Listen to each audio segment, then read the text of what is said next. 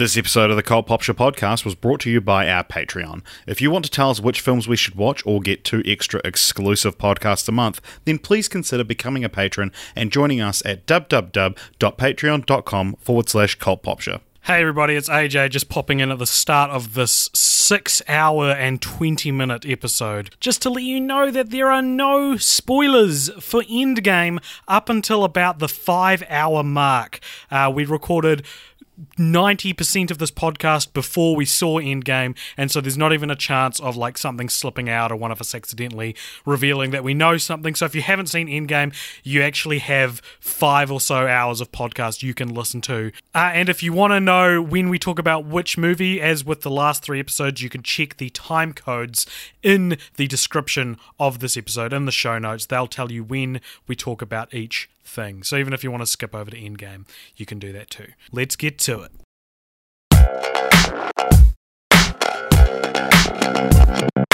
Hey, what's going on, everybody? For Cult Pop I'm AJ uh, Simpson, and you're listening to Film Franchise Fortnights. It's the show with hot franchises and even hotter hosts.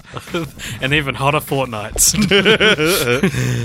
Uh, I'm AJ Simpson. Well, Yeah, like I don't know where I OJ there. Simpson. yeah, that's what I must have been thinking of. I was like, why did I say Simpson? Do you know that actually came from forgetting your last name for a second? Wow. Yeah. Because I was like, AJ, I've already said J. It can't start with J. Yeah, no one who names himself AJ would not ha- would have the J mean their last name and not their middle name. You should just call yourself the J. What up, everybody? I'm the J. the J. VJ. Oh, yeah, VJ, like VJ. Could Is that a a name? video journalist. Ah, very close to that. Um, what we are journaling uh, are videos on on this podcast, Richard, because this is, of course, as you said so eloquently, film franchise Fortnights on the Cult Pop Show podcast, or as we have subtly rebranded. Just Cult Pop Show, I think is what the podcast is going to be officially called once it's on the Little Empire Podcast Oh. Network next fortnight. Oh, now that we've like now that we're in phase three, we Yeah. could pay off the setups from from Yeah. phase one. Yeah, and we're we're probably this episode's going to be uh, the longest thing I've ever recorded. So yeah, we won't go into too much of what the network entails on this episode, but we might talk about it a bit next week. I think. Um, maybe Yeah. a little addendum at the end of the episode. yeah, like but um, yeah, strap in. I'm estimating from from where we are now, the vantage point we have. I'm estimating this episode is going to be five and a half to six hours. Now, our first episode of the, uh, the Marvel Cinematic Universe podcasts was one minute longer than at the time of recording what was the longest MCU film, which was Infinity War. Yeah. Uh, and it was one minute longer than that. And then our Phase 2 episode, I think, will ended up being longer than the longest now at time of Yeah. you're listening to this because Endgame has been released. Um, and it was over three hours, and this one's almost double that length, presumably. yeah, Thank you for joining us on this on this journey, this madcap recap. cap. And also, just so you know, we at the time of recording, we haven't seen Endgame, so there's no possibility of us spoiling it. Yeah. Uh, so feel free to listen. If you haven't seen Endgame yet, feel free to listen right up until when we start talking about it, because everything up until that point we recorded before having seen it, so there's no possibility of us spoiling it.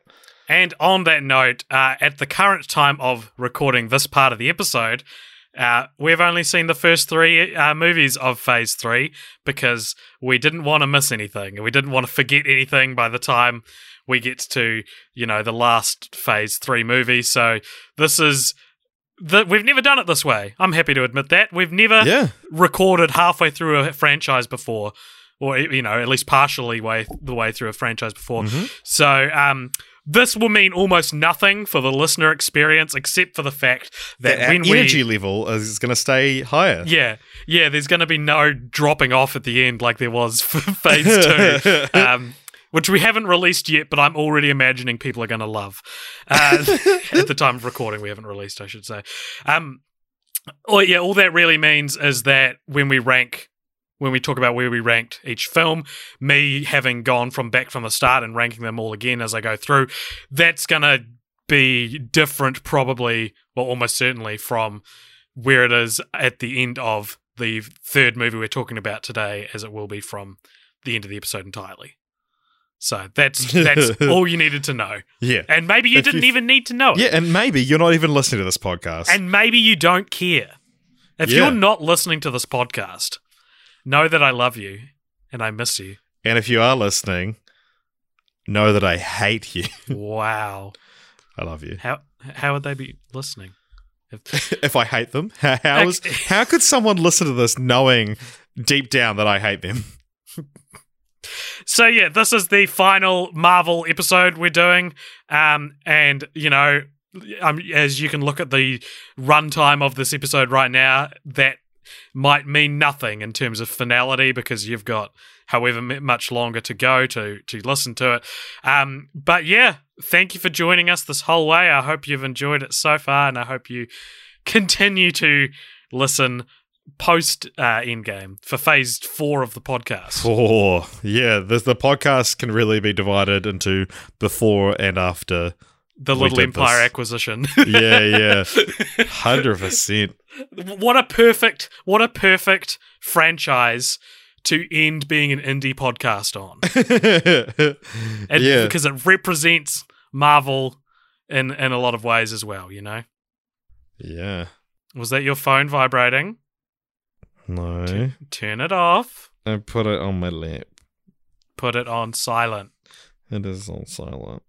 I had it on the desk because I thought. Oh, I do thought vibrations would not be- make noise? No. Well, AJ, you're hurting my feelings. I made my friend um, choke while drinking water the other day because my phone was like up against my zipper and it went like, and I just, as it did, I went, he cracked up and choked on his water.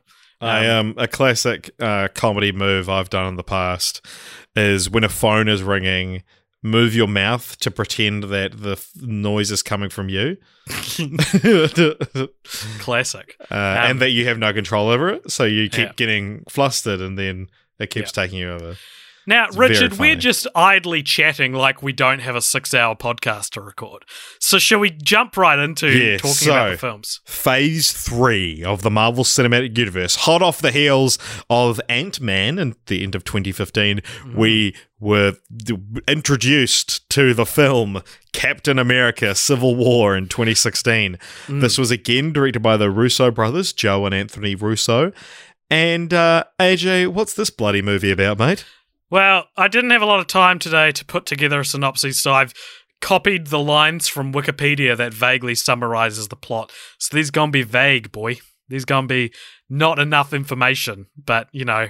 I think most people who are listening to these episodes have probably seen the movies, but if you hadn't, or if you need a reminder, in Captain America, in Captain America, and Captain America: Civil War, disagreement over an international oversight of the Avengers fractures them into opposing factions. One led by Steve Rogers, aka Captain America, and the other by Tony Stark, aka Iron Man. Mm, the Irony Man. Yeah. Um yeah. So this is they split up. They they a divide happens. Yes. Divided we fall, I believe. Oh, The tagline for the film was. yes. We talk about taglines now. So, That's AJ. Marvel one. We'll talk what do you reckon this has on Rotty T? uh 95. 91, 91. which makes it the sixth highest Hmm. Marvel, Marvel film. And uh, where did you rank this in your original ranking? In my compadre? original ranking, I ranked this 15th. Quite low, to, to be honest. Um, that was actually below the Incredible Hulk, just for all those who want to be angry at me. That is very low. Um, Did you I- like? no, did, did you listen, hate this you- film? Or we are getting to the point now where older episodes of the podcast are being antiquated or, or outdated because uh, there is an episode of this podcast, the I believe it was the most disappointing films of 2016, uh, where I declared Civil War to be a disappointing film. I don't know if I said it was my most disappointing, but I remember saying that I was, you know, now that some time had passed, um, I wasn't I wasn't too keen on it anymore. has your opinion changed? Yes, my opinion has changed. Okay, what is it now? You think it's even more disappointing? Yeah, hell yeah. No. um, I have now ranked it. Wow, I've ranked it fourth in my current redo. I don't um as I- as I said before, this could change by the end of phase three, but currently it is fourth behind Avengers, Iron Man, and what is sure to be my most controversial placing, Iron Man three. Um, so I put it above the Winter Soldier, which I didn't think I was going to do, among other movies. I didn't think I was going to put it above. Do you still stand by that now that because you seemed surprised that you had it as fourth? Yeah, no, I it's not until you see it that it really sinks in that you've put it yeah, well, uh, my ranking actually has this third, oh my goodness! and so that's an overall ranking Wow. that I've stood And by. therefore more Uh, accurate. yeah. Uh, so yeah, Th- we, we rank this pretty high. Hmm. Pretty couple of high boys here. This is So- yeah, this is a, a very important movie for the MCU. And if you look at it like I I, I reckon um what were they? I do you I reckon, thought mate? this Tell me. Iron Man 2, Avengers Age of Ultron, and Captain America Civil War all fit into this category of the MCU of like, um, I don't want to use the word filler, but there's a lot of stuff in them that is dutifully setting up the universe as opposed to the film as as a single entity. Um, Yeah. And this is the only one of the three where I think it is a better film for doing that. Yeah, sweet. uh, so, because you you and I have both read the Civil War comic, haven't we? years and years ago, I I don't remember too much about it. Well, I, if- I remember thinking that um, Uh, there's a, there's a part in it where Spider Man takes off his mask on live TV and he says, "My name is Peter Parker and I've been Spider Man since I was 15 years old." And I remember thinking that was the coolest little part of that that graphic novel. And when Spider Man was announced to appear in Civil War, I remember being kind of bummed out because I was like, when you know. We're not going to get the same movie he appears in be the one where he reveals his yeah. identity to everyone. So yeah. So I I've read the comic book. I read it uh, last year sometime, uh, I, and also a few years before that. Uh, if you want to know my thoughts on on the Civil War comic uh, storyline, check out Inks and Issues, uh, another podcast with my friend Kieran and Jonah, and I did a review of Civil War on there. We go Wow. through issue by issue. So if you want to know a little bit more about what it's about and what it uh, and yeah, what we thought of it, check that out. And if you want to know what I thought of the Civil War graphic novel, you can just keep listening to this podcast, baby, because I didn't think it was very good. Yeah, no, it's not very good, and no one. It's considered quite bad. yeah. yeah. Uh, but a cool concept that was poorly executed, basically. Yeah, yeah. I remember becoming aware of Civil War, the graphic novel, um, after Avengers 1, and I read a blog that was saying that Avengers 2 should be Civil War, and that's how I found out about it, and that's why I eventually read it um, Mm. leading up. And uh, this was before Captain America announced the third one would be Civil War as well. Yeah.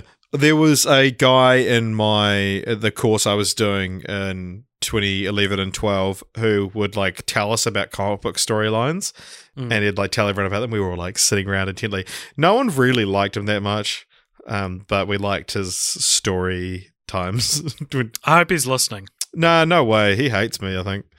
Um, but anyway, so uh, yeah, the, the the differences between the story because the storyline in the comics is like uh, there- there's a sort of they're like the young Avengers and they're doing like a prank show kind of thing, and then one of them accidentally blows up a school. And so there's a group of parents band together and are like, super, we need superhero registration, which is superheroes need to reveal their true identities and basically sort of uh, register themselves with the government. Yeah. Which is sort of carried over into the film. The film is, uh, uses a thing called the Sokovia Accords rather than the Superhero Registration Act. Sokovia being a reference to the end of Age of Ultron when um, this whole city was destroyed. Yeah. And so, yeah, we. And and and much the way that Age of Ultron um blatantly ignored all of phase 2, I feel like Civil War is a very well put together retcon of um of that because in this movie we acknowledge uh, the previous Avengers movie. Um, there is even a reference to something we complained about when watching Avengers Age of Ultron. There is a reference to Tony, you know, bowing out at the end of Iron Man 3 and coming back for Ultron. Mm.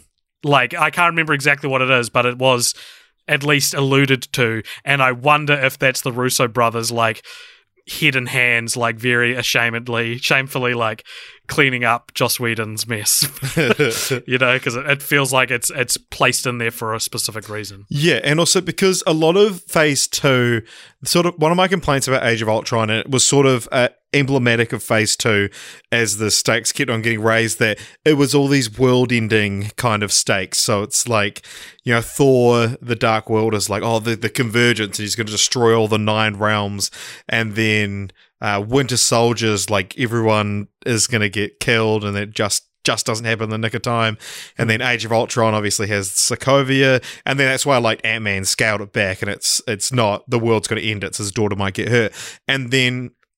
Civil War's kind of a response to that. So all of Phase Two is about uh, the world's and, and hangs in the balance, and then Civil War's about well, how does the world feel about that? Yeah.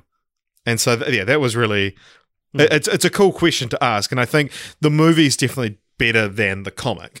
Oh, no question. So the the the thing, one of the things kept over from the comic is that it's Team Cap and Team Iron Man. Yeah. In the comics, so Iron Man uh, starts to become basically just straight up evil. So people that refuse to register themselves with the government for whatever reason, um, Tony, without trial, chucks them in.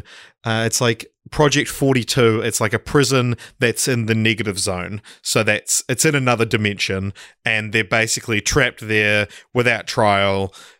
Uh, without due process until they agree to switch to his side. So it's effectively a form of torture. Yeah. And then he also starts recruiting supervillains to try and turn superheroes to his side. And then uh, Spider Man finds out about this, disagrees with them. So um, Tony beats Spider Man within an inch of his life. And then I don't the Punisher finds at him. all. Yeah, Must no, it's, it's, it's stupid. And then the Punisher finds Spider Man, carries him back to Captain America, and then there's quite a cool scene as well where uh, the Punisher like kills some two bit villain, and Cap's like, "We don't kill," and then he's and he's like. That he says a fight with Punisher, and he's like, "Fight me back, you coward!" And then Punisher's like, "Not against you," because like even though the Punisher's like this real gritty dude, he won't fight Captain America Yeah. because he's a soldier and he respects him too much. Yeah. And then also the other stupid thing that happens in, in Civil War. So it's like a seven part comic and then it has like an epilogue where Captain America's killed. And it's like that should be the end of Civil War, not the iron, by the way. Yeah. Um, they'd be like killing a main character off in a post credit scene. one of my so one of my kind of um struggles with civil war because we've been talking about this off pod for for a, week or so now. And one of my struggles with it is is this and i guess we're going to get more into whose side are you on. Um, and I, I I theorize the reason Iron Man becomes such a villain in the Civil War comic is because fundamentally I feel like he's right. If you were to tell me the basis of each argument, I think Iron Man's right. Well, and also, uh, if you were to tell me the, if you were just to tell me like, oh, so one is thinks that people should register and be part of the government, the other one thinks that superheroes should be able to do whatever they want. You'd think that Captain America is the one that sides with the government. Ab- absolutely, absolutely. Yeah, I yeah I'm. It's it's a. I don't want to be mean, and I'll get to the film. I'm talking about sort of like the just the premise at the moment. yeah, I really don't understand what the what's wrong with. So I think I think superheroes being registered to the government is a very reasonable thing to ask of them. you Yeah, know, I, sure. I don't think it's too out there. Um, and what the movie does way better than the comic is they bring in Bucky the Winter Soldier Barnes and the movie isn't really about that debate anymore. The movie is about the convenient exception to the rule of that being a good idea. The movie is about why um, why Cap doesn't think they should be registered. Yeah. essentially, like it's it's the it's the almost straw man, and this sounds like I'm critiquing it. I'm not, but it's the almost straw man perfect scenario where them being registered to the government is a bad thing, and it happens just as it's being finalized as well. yeah, yeah, yeah. I get you mean. It's it's not like ugh. It's more like yeah, they've crafted the story in a way so that Cap side is sort of stronger. But yeah, there's an interesting thing. Like, so I was like you reading the comic. I was like, well, Captain, uh, sorry, Iron Man's obviously right. But then by the end of it, you're like, okay, this is actually just going too far. And uh, watching the film, I think for me it's kind of like a weird like yanny laurel situation or like um like the dress or that gif of a ballerina that spins one way or the other way Yeah. um where you know you can only see one each time Mm. um, but you can kind of switch, bet- but you can make yourself switch between them. Because I've seen Civil War maybe like four or five times, and every time I watch it, I feel like I switch sides. First time I watched it, I was like team Team Iron Man for sure, and then I think maybe the second time as well. But then one time I watched, I remember I watched it like last year, and there was I was just fully on Captain America's side. It was the first time I think I really brought it bought into the Cap Bucky relationship because a lot of Cap's storyline requires you to care about his relationship with Bucky as much as he does. Yeah. And so yeah, like you, you don't understand what he's doing if you're just like just just get over it like that Yeah. he's a murderer. And then one time i watched it i was like wow like so invested. I was like iron man what are you doing? Like bucky's innocent and all this stuff. And so and Mm. and i was really torn up at the end of the film. And i think that was when i was like oh actually this i do really really like this film. Because i think i while i did enjoy the film and i still ranked it very high i was a little bit disappointed by it. And i think maybe it's like when i first saw it i mean that I, I think it came from that sort of I was expecting this to be my favorite one, and also this was the one I remember the most kind of room, maybe Age of Ultron as well, but this is the one I m- remember the most uh, rumors floating around. There was very much like you know tallies and bets of which character is going to die, and it was pretty certain that Captain America was going to die. Like everyone Wow. was like, it's the end of his trilogy. He's got to be out. Um, he dies at the end of the Civil War storyline. And so, um, yeah, that was really interesting. And then there was like all these theories about who like uh, Martin Freeman's character could be. And then Mm. like no one dies. Oh, my my favorite theory was that Martin Freeman was going to be the the father whose son was killed in the in Hmm. Yeah. Sokovia. yeah, I thought when I read that, I was like, I I would love to see Martin Freeman in that role. yeah, yeah, playing the, the grieving father. Yeah, Um, but yeah, I, I think. But the, the the thing about Iron Man's storyline in this as well is that it still plays on his like PTSD. Mm. um, Yeah, because exactly. it's it- like I really like the scene when he first meets the the mother of the boy who died in Sokovia, and Yeah. she goes to pull out a photo, and he like freaks out and grabs her hand because he thinks she's pulling out a gun, yeah, and it's just like this this little moment that you don't really see of Tony, where he's like actually on edge his oh, entire yeah, life, yeah. It's it's fantastic. Despite you know this cocky persona, he's actually terrified. yeah. No, I Um, agreed. and I think the Russos have done a great job with Iron Man. And I Mhm. think because they've they've sort of allowed they've gotten to do this three story arc between Civil War, Infinity War, and Endgame, presumably. Um, and yeah, I think they've done a really good job because Iron Man was like I think they sort of wrote Iron Man three as like this is the end of it, and then they just brought him back in Age of Ultron. He didn't have a lot to do. He kind of acted against what I thought his character would do in Age of Well, it's- Ultron. and then, I, I think I think that's an interesting thing to say because if anything, the way that Tony acts in Civil War is a full turnaround from where he is in Iron Man Two. Because in I, Iron Man Two and Civil War actually have pretty similar Hmm. plots, jumping off points, right? Like in Iron Man Two, he says, "I've I've successfully privatized world peace" because he doesn't want the government to own his suits, and by Civil War, he's he doesn't specifically want the government to own his suits, but he wants to be registered with the government. And you could see that as, depending on how you look at that, maybe that's um, inconsistent character design, or maybe that's character development. You know? Yeah, well, I mean, because you think about like the Battle of New York, which which he says changed everything, happened between Iron Man two and and all the other films. Yeah. Um, but yeah, no, I, I really like Iron Man's character arc in this film. I saw an interesting thing that talked about how Captain America doesn't have an arc in this film. What do you think of that? Yeah, um, but that's not as bad as it sounds for a character to not have an arc in a film. Hmm. Bec- because I guess this whole thing, and it's it's a famous Captain America line from the comics, uh, but Sharon Carter delivers it in this film, where um, she talks about like it's your job to stand firmly in the ground and say no, you move. When people are telling you to, when you believe in something truly, and people are telling you you're wrong, you well, know? that's his arc. and th- that's his arc is, is Yeah. staying exactly true to himself Yeah. and never flinching. Yeah, ev- even when like um, uh, when Rhodey fake out dies, you know, it's Yeah. like this is this is what it's about.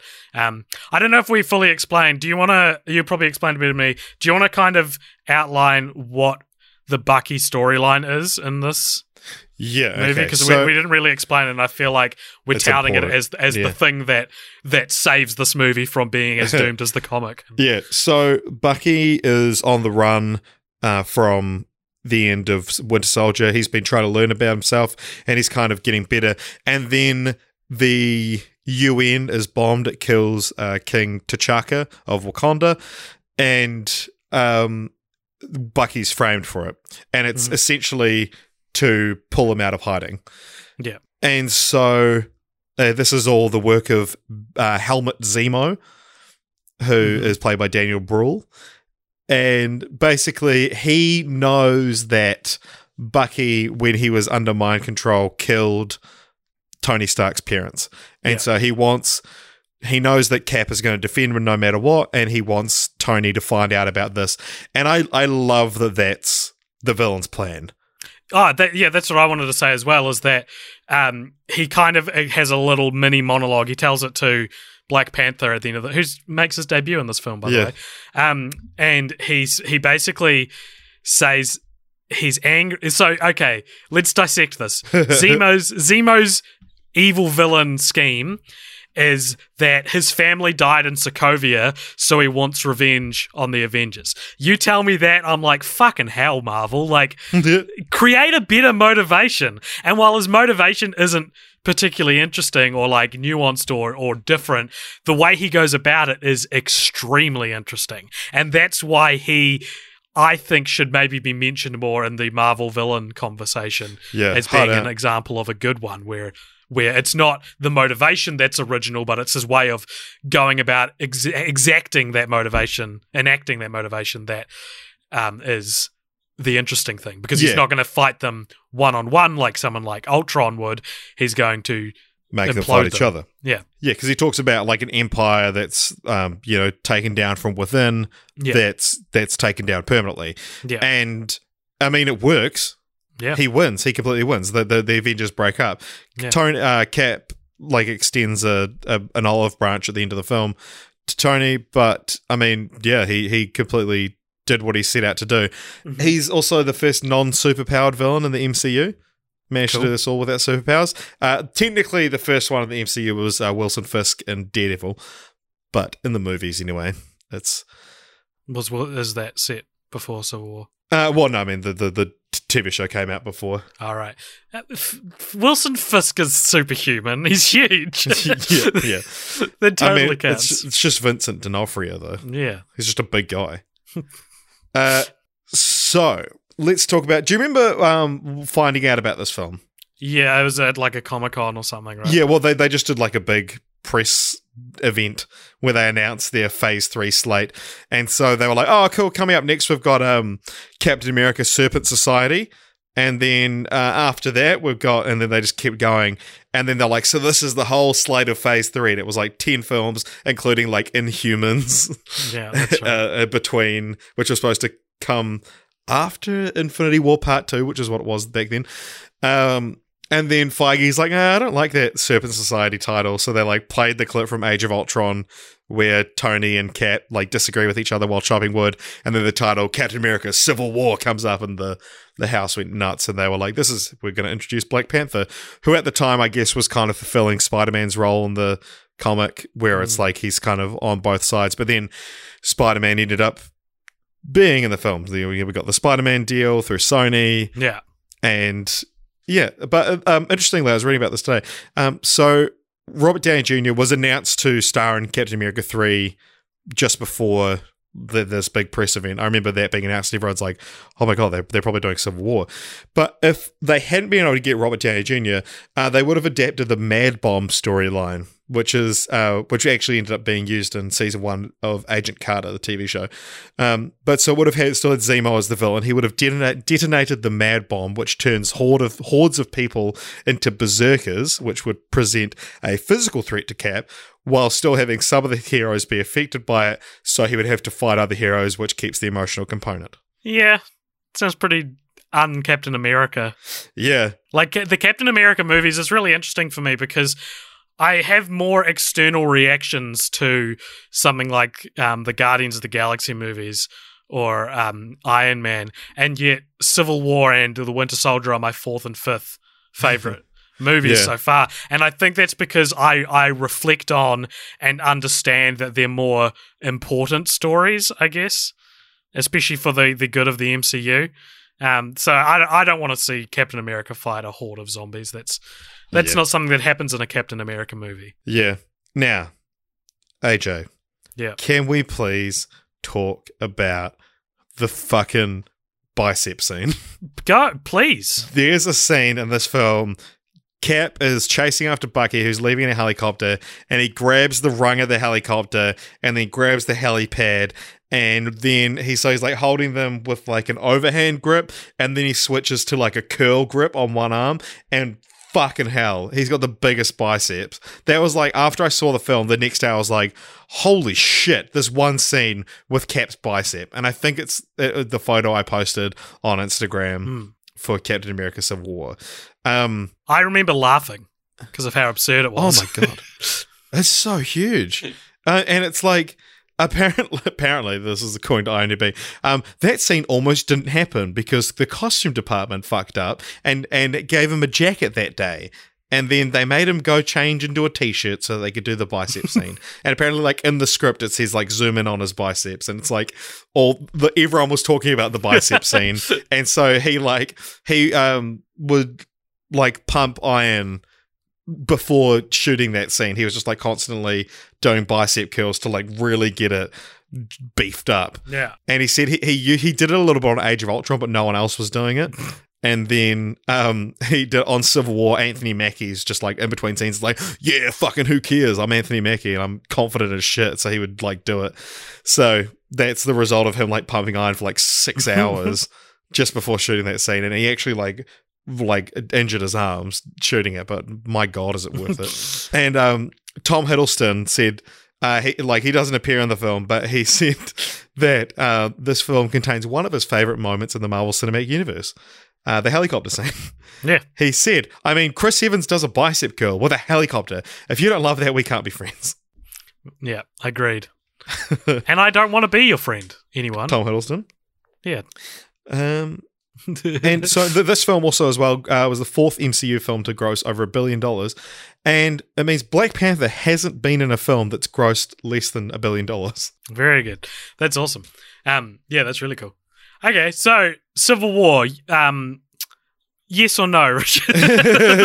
yes, yeah, no, it is. It is really good, and I think, yeah, for the the bicep scene alone, but also, um, and there's also Yeah. the scene where Bucky, um, someone's riding a motorcycle, and Bucky like grabs the handle, flips it round, and jumps on it and takes off in the other direction. yeah, And I that was done remember practically as well. How do they do that practically? They just grab he they got Bucky to grab the handle, flip it round, and jump on it and drive the other way. Amazing, incredible. Oh, so yeah, so this is the first appearance of both Spider Man and um, Black Panther as well. That yeah, that's what I'm saying about it being that category of Marvel. yeah, it film. feels real set upy, but it, it's executed so well. Yeah, it's executed so well. It's crazy, and, and yeah, yeah, I I like this a lot. I feel I feel like I have to talk about it and think about it to remember how much I like it because I watched Guardians of the Galaxy Volume Two last night, and in, on, inside I was like, surely I, I didn't enjoy Civil War as much as I'm enjoying this. And then I was like, then I had to think about it and be like, nah, but I think I, I think Civil War means more to me. Yeah, And I think this is a, this is a cool place to take the story to to have have a, a civil war, have a divide happen between the characters. I think that's a very natural um, thing that would happen, especially Yeah. with and, and also it, it best sets up the question: Oh, why didn't they just call the other Avengers? Yeah, but maybe a bit too late to set that up. But No, but like I mean, for the rest of Phase Three, Yeah, like. yeah. We've now got like I mean, Phase Three does a lot of like new characters because I guess next you have Doctor Strange, who doesn't know any of them, the Guardians who are taking place somewhere else. Then you've got Spider Man who does interact with Tony Stark, and then you've got Thor who has the Hulk, and then you've Yeah. got Black Panther who's like on a separate adventure. Then Infinity War brings them all back together. Yeah. So Yeah. Uh, so next up we had Doctor Strange. oh, Docto, the Doc. No, El, El Docto. Uh, so that came in 2016 as well. Uh, that was directed by Scott Derrickson. Mm-hmm. And uh, what's that about? Mon ami. Okay, uh, Montague. Um, in the film, this is again just ripped from Wikipedia. In the film, In the film, former surgeon Stephen Strange learns the mystic arts of career-ending uh, after a career-ending car accident. he uses the he learns the mystic arts of a career-ending car accident. He learns how to do it.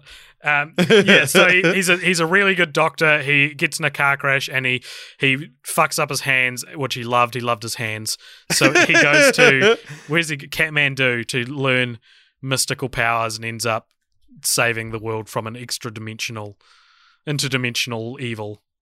Um, yeah, yeah, that's what it's about, right? yeah. So I Yeah, yeah. on my original ranking, I ranked this um twelfth. So that was after where I after where I'd originally ranked the Winter Soldier and before Iron Man two. Um, and Nice. now I've ranked it tenth, but there are less films, and it's actually lower. So now it's lower than Iron Man two, um, and Ant Man. Um, both of which it was higher than in my original ranking. Um, it's above Captain America: The First Avenger. I this is the worst good Marvel film. yeah. uh, uh, so I've I ranked it 17th overall. What do you reckon it has on Rotten Tomatoes? Just quickly. Uh, I probably remember. We're getting into. I remember seeing these vividly now. yeah. Uh, probably like eighty, something like that. 89. Eighty nine. That's So so so, high, man. Yeah, well, because it's interesting because yeah, this one I think is probably the one that suffers the most Yeah, on on rewatch because I remember we, we went to go see this one together. Actually, yeah. this was is the first of, one. this is. Yeah, yeah. um, where we I liked um, it. I remember Yeah, thinking. you. I remember you loved it. I- you were going on about it for months afterwards. Not going on about, oh my god, like you just would not shut up I about it because we we lived together at the time, and it was like every day, day and night, you'd be knocking on my door and be like, Richard, let's talk about Doctor Strange some more. And I'd be like, AJ, it's five in the morning and it's 2018. It's been two years. Um. But yeah, no, I mean, we can talk about it more now. I mean, I think I've heard kind of all your opinions about it. Well, get strap in, dude, because they've all changed. uh, but yeah, no, because you, I remember, were like, "This is this is the future of the MCU." And I think that could still be accurate. Yeah, but I th- I think it's like it creates the illusion of doing something new. For sure, and I fucking And- and- fell for that illusion. Yeah, it's very, and I mean, illusion's very appropriate as well. But I think, especially the character of Doctor Strange is used a lot more interestingly, both in Thor Ragnarok and Infinity War. Hmm. But yeah, he is just like a discount Tony Stark, Yeah. and I don't know, man. I remember thinking.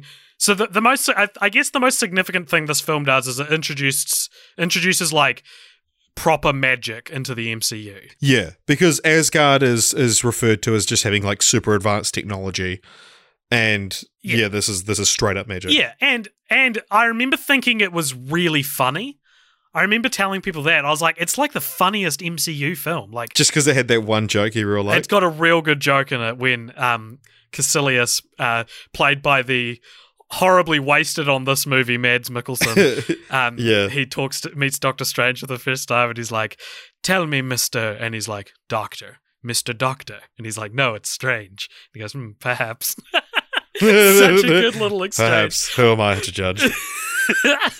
it's such a good, and then he calls him Mister Doctor later on as well. It's such a good because the character takes himself so seriously, and now he's Yeah. looking so silly. Um, so I really like that. Uh, but I don't remember watching it now.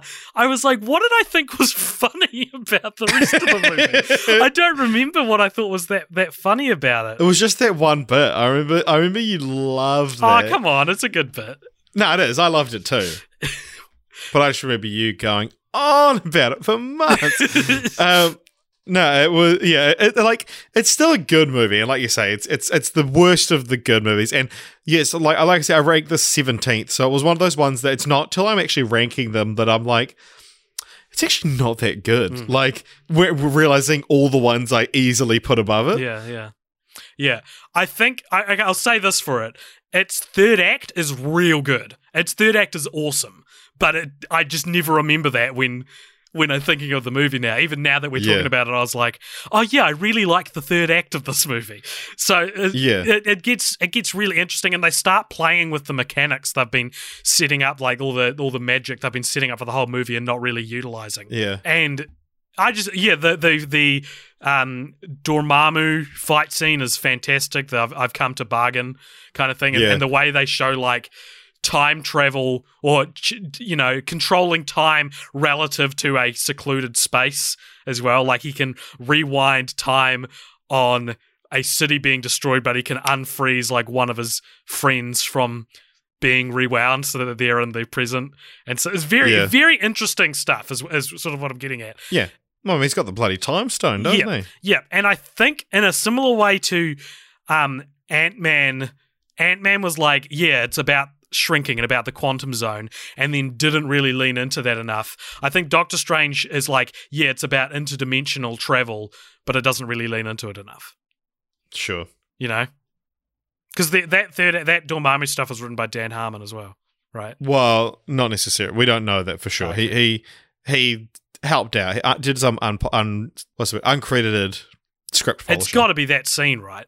Because that's the most I- entertaining part of the movie. I actually think he's confirmed that wasn't him. really, wow, that's if anything, yeah. It feels like the movie's just got one one thing up its sleeve, and it's that scene. Yeah. well, it, it is interesting because the, the the this movie and the one before and the ones before and after sort of play really interestingly with the idea of like a villain and what they can do because uh, the villain in Civil War, as we said, just wants to pit the two against each other, and also it teases a third act saying there's you think I'm the only Winter Soldier? And there's like four or five other Winter Soldiers and they're gearing up for a big battle against them. And then they're all dead by the time they get there. Yeah. and this one it's like oh we're gonna have this big battle but then it's just i'm gonna annoy the bad guy into submission I do and then like we'll that, talk though. about yeah no no it's no it's great i'm saying this is a good yeah, thing yeah. it's not just a big i mean it is a big cgi Hmm. fight but it's not like a just a pun- punching battle and um it's also a really good character arc to have the Yeah. character essentially Doctor Strange essentially is prepared to sacrifice himself in, an, in a time loop for eternity. We I feel like we're not explaining stuff well enough for this episode. yeah He, he basically corners this interdimensional evil and traps him in a time loop so that the, the Dormammu can kill Doctor Strange as many times as he wants, but because it's a time loop, he keeps coming back and saying he wants to bargain. And so he says he'll let him free if he leaves, and he does. It's yeah good. so like he he, traps Dormammu in a time loop having to kill him over and over again Yep. It's good. It's real good. It's so good, and the rest of the movie is so boring. Um, yeah. Well, do you know this isn't? We could have got uh, quite a few different Doctor Strange Tell me. movies throughout the years. Uh, so the first Doctor Strange script uh, was written, and it's dated January twenty first, nineteen eighty six. A day before my birthday, and six years before I was born. It's not a day before your birthday. What'd you say? January twenty first. I thought it was. June.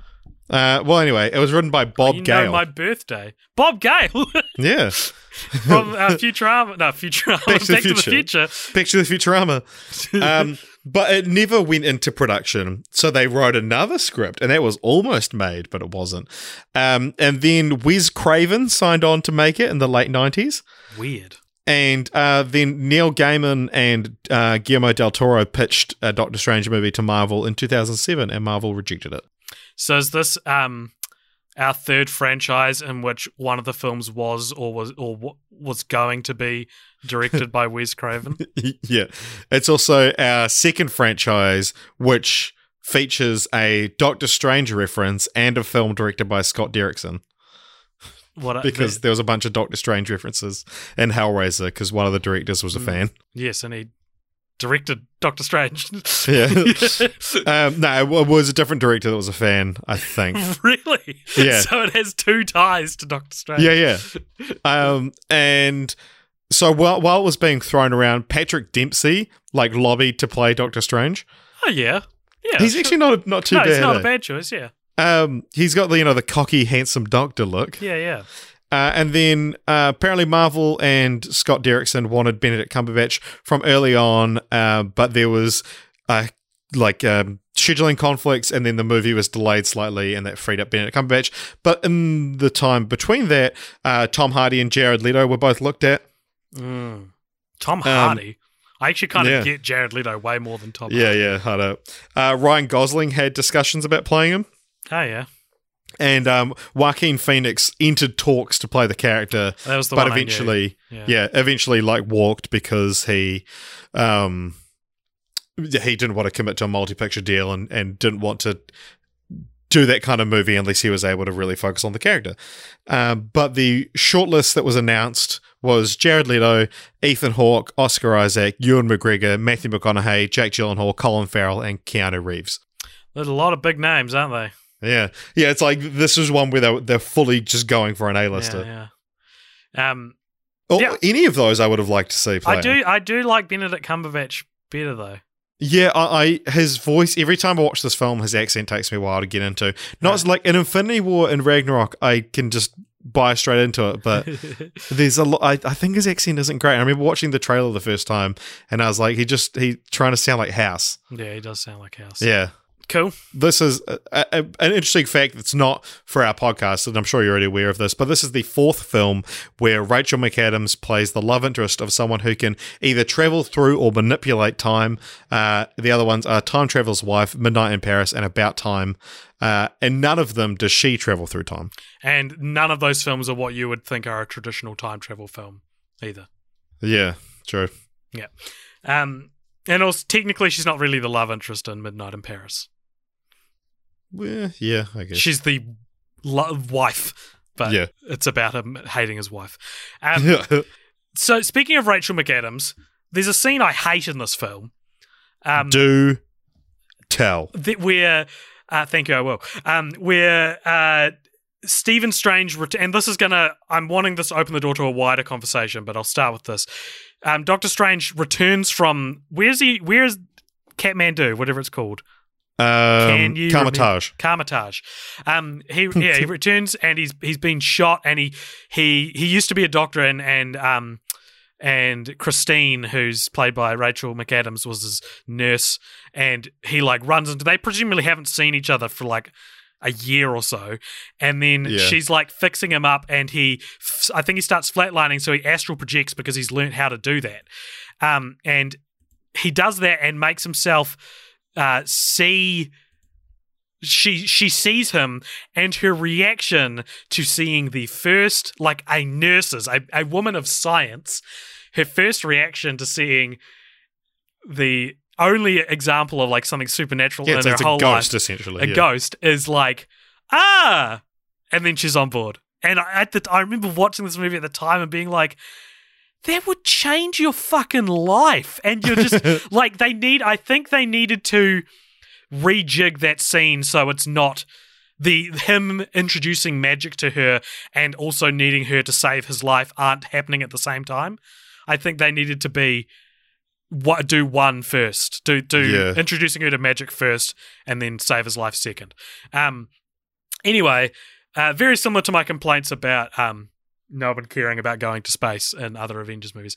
But the other thing I wanted to say is that I think the biggest script doctoring I could do Oh, okay. strip- Uh, script cool. Doctor right, Nando v movies over here. Yeah.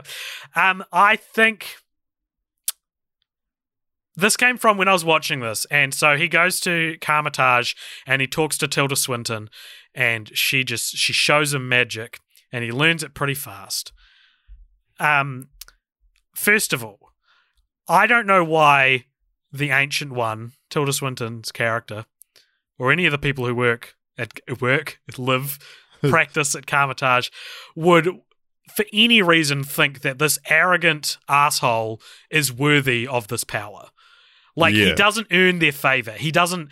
He comes in and makes fun of them, and then to to like almost to like prove them wrong. Yeah, she flexes on him. Yeah, she flexes on him, and that's what starts him. And I, I don't think he, they would think he's worthy. I think they would cast him out and not welcome him back in. And then he learns it real fast. Like it's a it's an indeterminate amount of time. We don't find out Yeah. how long he's there for. And that's what I would change. I reckon we we make we start this movie in the early 2000s and then it ends in present day. I reckon he's been at Karm- I reckon the Kamar-Taj sequence should be like over a decade long.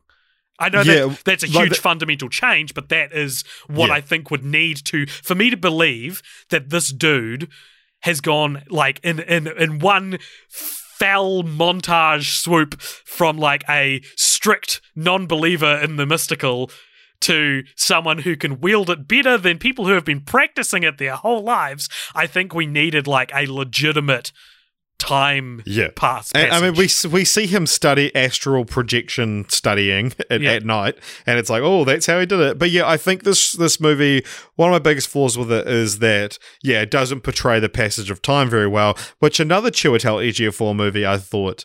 Uh, another another Chiwetel Ejiofor and Benedict Cumberbatch movie actually, Mm. um, I thought didn't do too well, which was Twelve Years a Slave. it's in the title. Yeah, no, that's the thing. Is that like if if you hadn't told me the title of that film, I'd be like, man, what a horrible few months he had.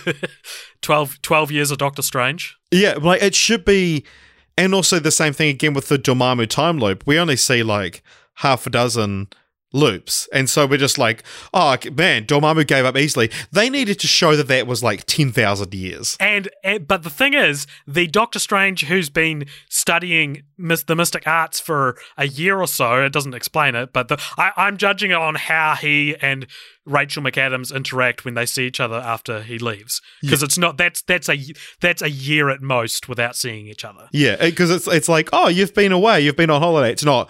Uh, no one's heard from you Yeah, in a decade. I thought you were dead. Yeah. Um, I don't think the Doctor Strange we have in the film would be able to. Han- he's too weak to handle ten thousand years. But a Doctor Strange who has been committed to this for give me twelve years, twelve years of Doctor Strange. Yeah. That that guy could commit to ten thousand years of being in a loop. Yeah, even just in, like, I, I, I mean, I think maybe this is if you look really hard in the film, but uh, like because Doctor Strange has those famous, iconic sort of um, white streaks Mhm. on the, either side. G- give him those after the time loop, Yeah, man. and so it's like he's actually been Ah, there for a long time. Very good. Very cool. And, and like make make a point of it, Yeah. Like like that he's he's changed, and and then he's like, and they're like, oh man, you'll have to dye those, and he's like, no, I quite like it, you know, like that's such a Marvel thing to do as well. Yeah, yeah. No, that I reckon that would have transformed this movie. It needed to be be have a much longer passage of time. It needed to have a bit more interesting of a main villain in Kaecilius. Um, Mm. I, I, I like uh, watching it again. I think I picked up a lot more on Kaecilius thing, and um, it's interesting reading like Mads Mikkelsen, like had turned down a few roles in Marvel, and he's like, "Oh, I did this because I really wanted to like." You know, talk about the villain and like get into his his mindset and stuff like that. I was like, I, d- I don't think you really did a great job, dude.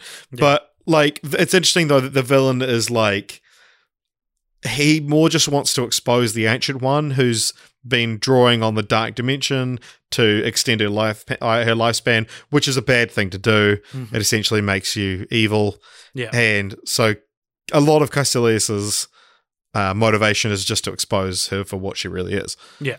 and that's that's that's quite a cool thing. Again, it's it's that playing with what makes a villain and all that kind of stuff, and and graying the line between good and evil. Yeah. I don't know. I'm so annoyed at this movie because it feels like it could have been real good, and it's Yeah. and, and Doctor this- Strange is another is one of the characters that I would I, I'd love to have a great movie, and I mean I'd love to see some of the '80s movies we could have got of this. You know, Yeah. Um, there is a TV movie from a long, long time ago as well, but I don't really know anything about it. Really? Um, are you ready for some dumb IMDb trivia? Already? Yes. So um, here's one that starts off interesting and gets dumb. Um, so this is what it says. Prior to his car crash, Doctor Strange is receiving information about potential surgery candidates. One that Doctor Strange declines is a 35 year old Air Force colonel crushed his lower spine in some kind of experimental armor. Hmm? This is likely Colonel James Rhodes in his War Machine armor, who was accidentally brought down by Vision as he was aiming for, for the Falcon during the Captain America Civil War movie. Yeah. Just another example of how Marvel Universe movies connect with one another. Just That, another like one. that last line, you to keep that out of my IMDb trivia. But yeah, this is an interesting thing. Like, it's so obviously that, right? Yeah. But they've confirmed it's not. They're Oh. like, no, no, he's not referring to Rhodey. It's like, why? Oh, and the little kid in Iron Man 2 is Spider Man. But that's not Yeah. Rhodey. yeah, yeah. Like, like, uh, is there another 35 year old Air Force colonel who's got experimental armor and a crushed on, spine 35? around 2016? I don't think Rhodey's 35. Yeah, no, he, especially by Infinity War. Man, he looks real old. Hmm. Um, but hey, you know that's what being the War Machine gets you. And then this is another real weird one. I don't know what it's supposed to mean.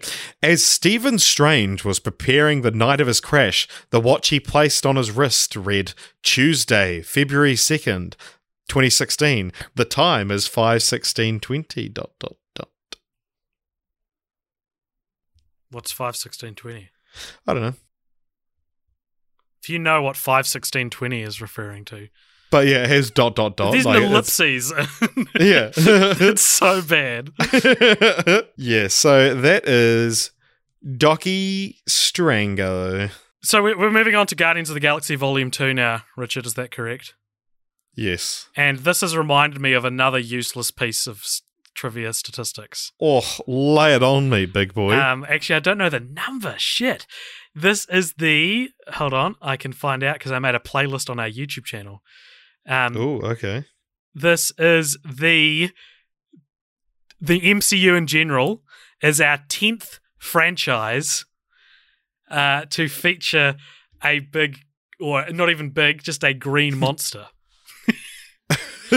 and there are actually two in, in the MCU in the MCU if you count um, Gamora as well as Hulk. Um, and so those others are Ghostbusters with Slimer, Teenage Mutant Ninja Turtles with the Teenage Mutant Ninja Turtles, Shrek with Shrek, uh, the okay, it's not ten because I've got the the four Godzilla episodes in here because Godzilla is greenish. Uh, then Monsters Inc. and Monsters University, and then Mask and Son of the Mask. So what our our fifth? If anyway, anyway, That's uh, a yeah, fun- Guardians of the Galaxy 2. Yeah. Um, okay, so this came out in 2017. Mhm. Uh, came out on Anzac Day here. Um, God bless our troops. And it was directed by, it's written and directed by James Gunn. And this is only one of two movies in the MCU that is written and directed by one person. Mhm, what's the other one? Uh, I believe it's Age of Ultron. Iron Man one was written by Shane Black. Um, Iron Man three. Uh, you may, but I think it was Shane Black and Oh, someone. it- okay, yeah, yeah. Um, whereas this one is like just one person.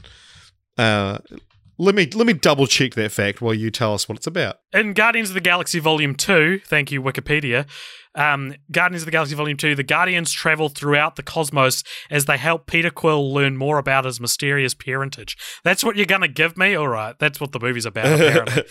um, actually, so uh, the the two Avengers films, uh, uh, what first one and Age of Ultron were both Joss Whedon written and directed. Ah, I see. So this is the first non Joss Whedon Mhm. because he wrote uh, James Gunn wrote the first one with Nicole Perlman. So uh, yeah, that's what that's what this one's about. And AJ, what do you reckon this has on Rotty Tees? I reckon it's going to be criminally low. Um, this will have like criminally low as in like 80.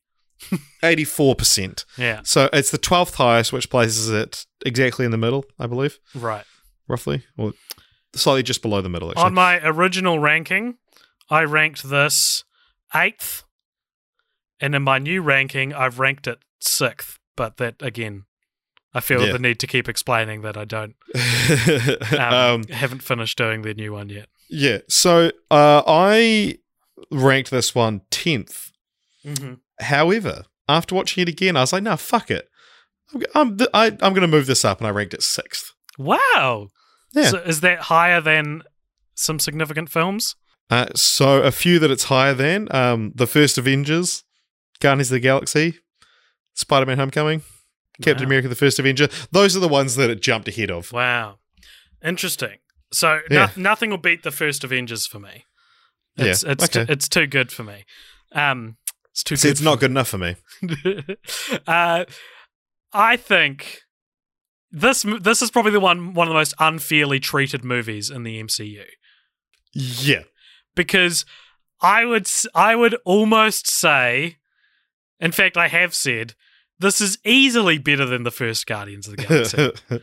I think it is, and and that's not a popular opinion, and that is no, this is this is a classic, not as good as the first one. Yeah, and a lot of people consider it a disappointment. I, d- I don't understand. So okay, here's here's the when it comes down to the science of it. If you remember, my complaints for Guardians of the Galaxy was that it was like a real unoriginal story, but the characters were real cool. Guardians of the Galaxy Two, Volume Two, is all those same great characters in a story that's way more interesting. That's mathematically better. Plus a few new cool characters. Yeah, exactly.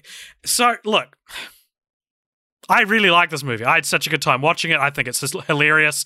I think it's it's colorful and interesting. I think this is Marvel's first real cool villain, like a real interesting villain.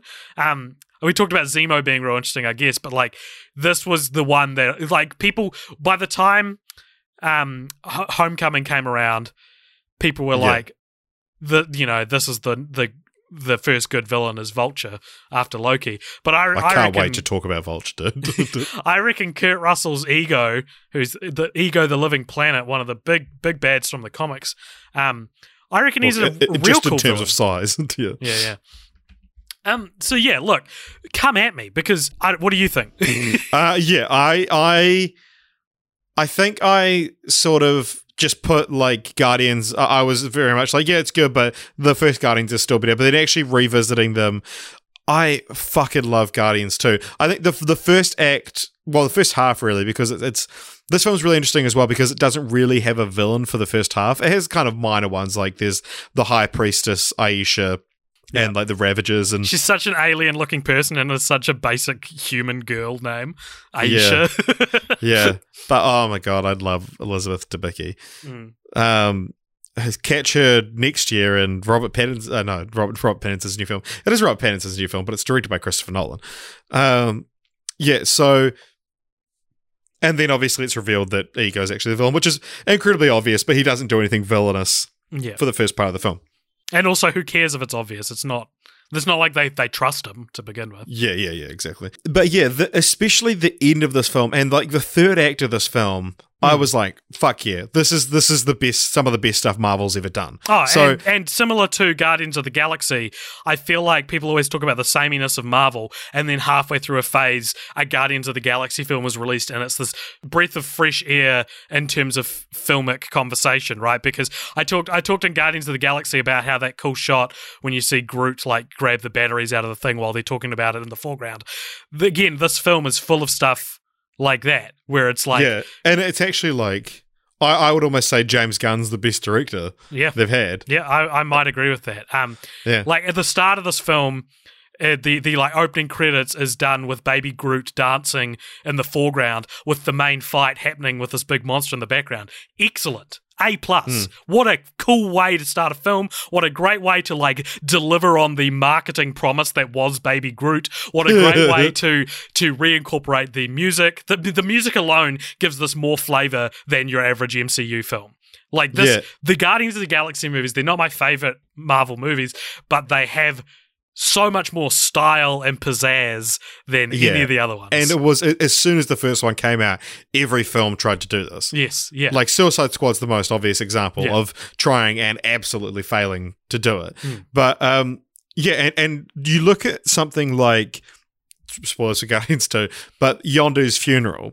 Now, Oh, Yondu so Yondu's good. not a character I particularly cared about in the first film, and then the second film dives so deep into who Yondu is as a person and his relationship with Rocket is beautiful in the way Rocket sees himself and Yondu as kind of like a warning. Well, uh, first of all, as like a warning of what could happen, and then uh, like sort of uh, this here Yondu has this redemption arc where Rocket sees that maybe it's not too late for him as well to stop pushing everyone away, Hmm. and. Uh, the you look at something like Yondu's funeral again. It's not a character I particularly cared about. Compare that with uh, Thor's mum's funeral. yeah. Now, you can have a really sad scene like that about a character that's not too important to you. You focus on Thor's reaction to it, Thor losing his mother. You focus on Loki's reaction to it when he finds out that his mother's died and that it's essentially his fault. And then even moving forward, spoilers for Infinity War, you look at like Gamora's death or Loki's death or Heimdall's death Yeah. or even the the snap at the end of it when half the characters in, in the MCU die. And none of those are executed with even a fraction of the emotion that Yondu's funeral has. Oh, it's breathtaking. It's bizarre. We were talking the other day about how uh, we were talking off pod the other day about how like what it, realistically what is the chances that Endgame is going to make you cry? Like what could happen in it? And I said I actually don't think the MCU could make me cry. But the Yondu's funeral, watching even just watching it the other night, not even like the first times I've watched it because this is again this is the third or fourth time I've seen it. Um, almost made me cry because it's it's done so well. They're they're focusing on all the right things. And can we just talk about the last shot of this film? I fucking love. It's such a peculiar sh- choice for a last shot, and it's because it's it's in the middle of Yondu's funeral. The the Ravagers that they thought all hated Yondu show up and, and have this big tribute to him, and Rocket looks up at it and a single tear roll, rolls down his cheek, and that's the end of the film. And suddenly it's been Rocket's movie the whole time. Yeah, exactly. like it's paying off this this emotional arc that was going through the whole film, which is again set up in the first film that that Rocket says like you know there's nobody else in the universe like me, and Yondu feels like an outcast like that as well, and. Hmm. oh, everything it's so bright and it's so colorful and the reactions all the characters have to it um you know peter quill delivers this monologue um at his funeral about how like yondu actually was a pretty cool dad Mm. and you see Kraglin's reaction who's like his his first mate essentially Yeah. um and he just like has this real emphatic kind of like it's a little bit like nerdy and uncool but it's like this just this very visceral scream at seeing all the ravagers Yeah. pay tribute to him That, that, It's- that it- might be my favorite part of the funeral. Is is this un, unbridled, unabashed, like it's not bad Yeah. acting, but if you did that in real, if someone did that in real life, I would even at a funeral, I'd have a little bit of cringe. Yeah, But yeah, that- that, that's that's, what's the thing. cool about it. It, looks like bad acting, but it's it's such perfect acting because it's like this is the first time this character has expressed like pure joy, Hmm. almost, and it, and it looks uncomfortable on him. Yeah, And and I think that's a real testament to Sean Gunn, who's James Gunn's brother. But um, and I th- he's great in this film as well. I think he, he's he's quite an underrated character in these films. yeah, yeah. Um, and then when Rocket's like, wow, they all came back for Yondu, even though he did this, and he's describing things that he did. Um, and he's realizing, wow, like again, like I said, it's not too late for me, Hmm. and it's so powerful. And again, that speaks to the directing of James Gunn. This is James. As far as I'm concerned, this is James Gunn at his very Yeah. peak. This film. And uh, we've talked, and I've I've sort of talked about some of my favorite MCU moments, and this is probably like my t- one of my top three Yeah, favorite MCU moments, and I'm very with, with coming. We're getting closer to my all-time favorite MCU moment. Mm. Uh, it's not in this film, but but keep listening. yeah. Um, and yeah, like it's weird because I remember liking this film, but watching it again the other night, and again uh, I have seen it a few times already. I was like, man, I do, I fucking love this film. Um, I remember when watching it, I think I thought they leaned a bit too hard on the comedy, and I remember because again, the, the second MCU film that you and I saw together, um, when we were walking out. Someone was like, "Bro, Drax owned that film," and his friend was like, and his friend was like, "Oh yeah, I don't know if he owned the film, but he definitely owned the punchlines." It was such a funny thing to overhear because that just it sound what it sounded like is the the guy the second guy it sounded like he didn't he hated the movie. That's my theory. He hated the movie, but he didn't want the confrontation of um of like you know telling his friend who's clearly liked the movie that he didn't like it. So he said the most non-committal thing, like yeah, he owned the punchlines. So it's like what he told jokes. What? Because it could also ran- be that like he didn't want to let on how much he really liked the film and was affected by like Rocket's storyline, Wow, and he's like, because uh, uh, in his mind, Rocket owned the film or Yondu owned the film, and then he's like, yeah, nah, like he definitely, or he he hated Drax's part, like he was like, Yeah, yeah, yeah. he owned the punchlines and they were shit. Um, but I just I do just want to talk. I mean, it's like, oh, just repeat our favorite jokes on the film, but man. Underrated joke in this film is like at the start when they're talking about um they're they're protecting these batteries from an interdimensional monster and um Drax is just like, what are these called again? And Quill's like Anulax batteries, and Drax is just like harbulary batteries. it's, it's just so wrong, and then he keeps calling them harbulary batteries for the rest of the thing. It's like he didn't mishear him; he just made something up in his head. Yeah. Like No, Drax definitely owns the punchlines. I think. I, no one's disagreeing with that. Um, no, I, yeah, Drax is awesome in, in this film. Um, Yeah, I, I do think maybe they went a little bit too far with like because there there's like the joke in the first film where they're like, oh, his people are completely literal, everything goes over his head, and he goes, nothing goes over my head. I'm my reflexes are too fast. I would catch it, and it's like they Hmm. kind of went a bit too far with that. maybe. I think. I mean, I yeah, it, it's debatable. So, I so I love this film. I think it's easily better than the first one. Um, but I do. I first of all, I'd love to know if you're listening and you're a diehard Guardians One purist. I'd I'd love to know what your re- and you fucking have to give me a concise reason. I hate it when people tell you a movie you like is bad and they don't give you any analysis. They just say they don't like it. Tell me why you didn't you think the first one's better. That being said, I do want to take a stab at it myself. Because okay, well, while stab I- at why the first one's better. no, yeah, yeah, yeah. Yes. That's what I want to take why a stab the general consensus is yeah. Yeah. Okay. Um, okay, so I, I like the second one as a whole more, but I do think the first film is more perfect and more well put together. Like there's no loose ends, and I feel like I feel like in the second one. It's a sum of its parts versus the whole kind of situation.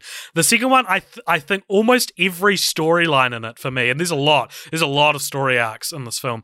I feel like a lot of them don't get 100% to completion. I don't think they get to 100% satisfaction.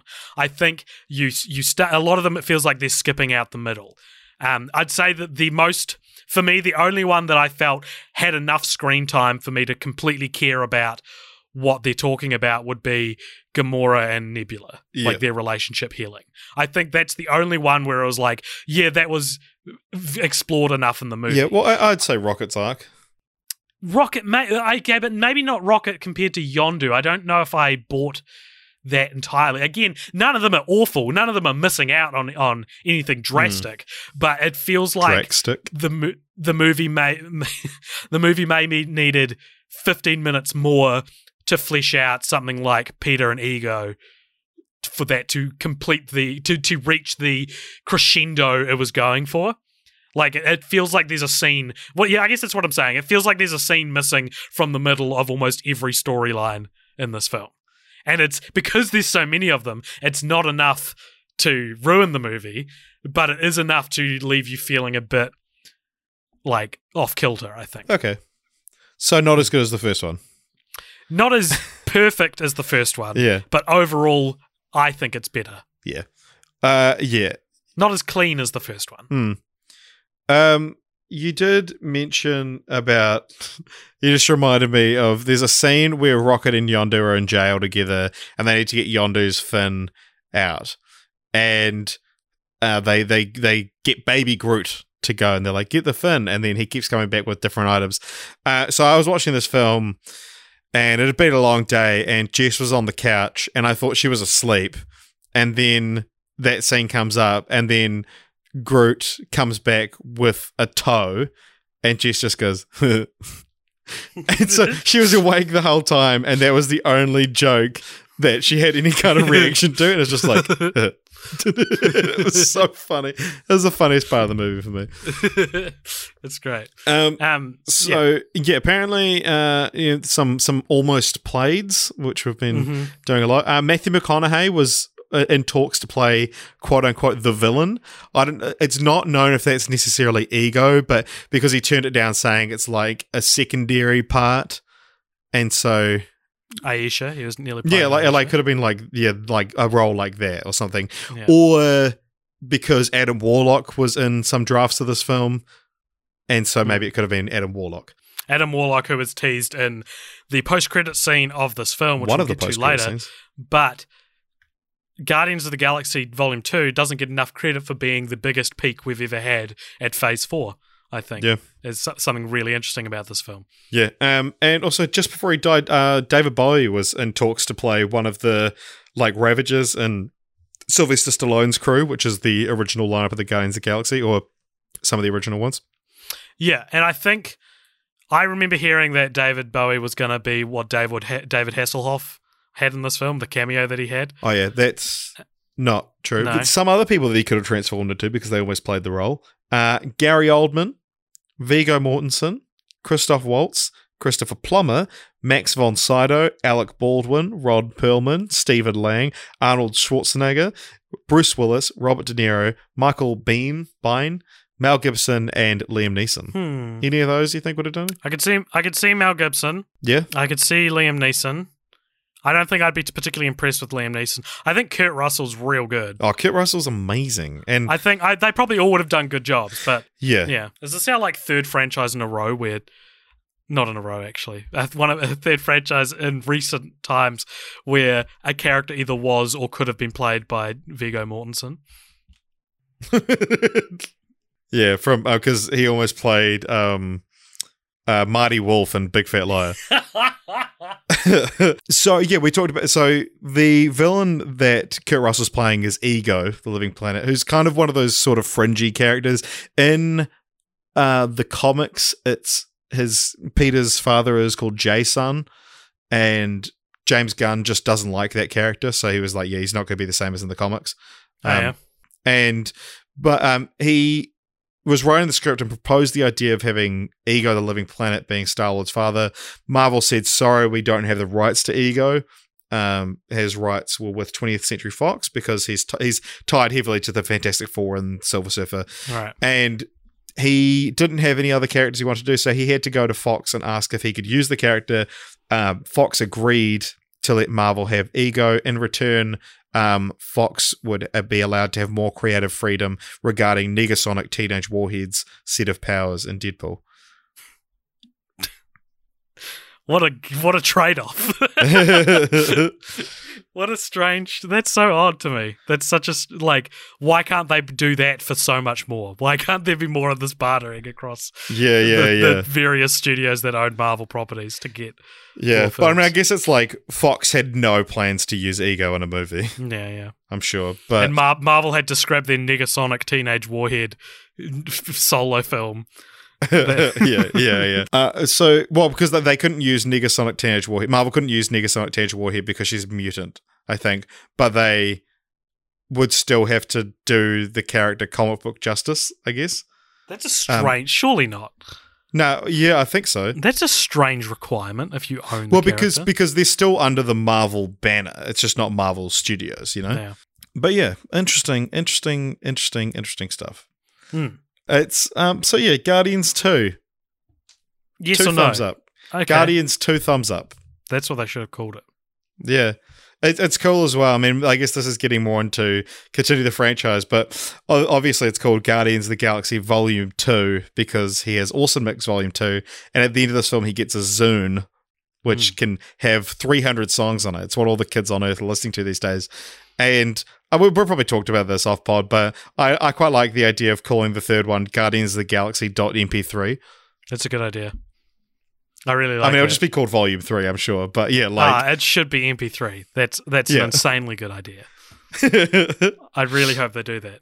Yeah, because I was like, oh, what are they going to call it? Guardians of the Galaxy Zune? And then I was like, wait a minute, this is actually maybe done. I feel like I've seen a logo for Guardians of the Galaxy Volume Three. It's, Probably. It's yeah. maybe like a fan made one, but yeah, I'm sure it, it it feels like you're you're ruining the joke by doing Volume Three as the next one. yeah, it's also the the first uh, sequel to use uh, just a, a, to use a numeral since Iron Man three. yeah. Well, there you bloody go, mate. There you go. Yeah, so I guess um, we should just move on. To, We're stalling because we haven't seen the next film yet, and we well, I have, oh. And it's Spider Man Homecoming. a very, very seamless return to form, Richard. Uh, seamless to our listeners, but to us, there have been three days since we last recorded the the last section. Yeah, I've moved house. Yeah, the, the world has changed so much, but for you, dear listener, it's been but a matter of seconds. Yeah. Mm. And hopefully this new house doesn't sound horribly different. It doesn't sound horribly different from my end so far. what Okay. I can Well, hear that's on, good. on the Skype, on the Google Hangouts call. Um so yeah. We're here today as we have been already to keep to continue talking about I don't know. I don't need to intro this. This is like a, an hour and a half into the episode. Yeah. Um, so, Spider-Man: Homecoming Yes. Uh, it's directed by John Watts, came out in 2017. Uh, the second film for 2017, but they would have a third, making it the first year to have three Marvel films. Yep. Um, and yeah, what's this one about, Alex? well, um, don't call me Alex. Alex Alexander, sorry. Thank you. Um, again, I've just I've just taken to just copying directly from Wikipedia. They're fine. They're perfectly good synopses. And Don't Spider-Man, even listen to this. Just go Yeah. read Wikipedia if you want to know what these films are about. In Spider Man Homecoming, Peter Parker tries to balance high school life with being Spider Man while facing the vulture. Rah. Actually, now that I've said it out loud, there's a lot of stuff left out of that. That maybe I should have. Yeah, there's a lot of nuance uh, left out of there. Uh, uh, but I mean, I, I suppose that is the basic plot. hmm if you want to be very reductive about it. But um, do. what do you reckon this has on Rod Roddy T's? Uh, 94. Too high, mate. Ninety-two. Um, Only a little but- bit too high, though. Yeah, but and My- th- my that does make it the fifth highest ranked Marvel film. Yeah, cool. Nice. And um, I ranked this seventh on my Letterboxd. Yep. And uh, where did you rank it? On my original one, before I redid everything, I ranked it sixth. Uh, and now I've, I've ranked it eighth. So those two Captain America sequels have really fucked up the synergy of my old of my old ranking. Um, yeah, so I put it in my new official opinion. I put it one step ahead of Guardians Volume Two and just behind Captain America: Winter Soldier. Nice. Hmm. Uh, for the record, for me, it sits between.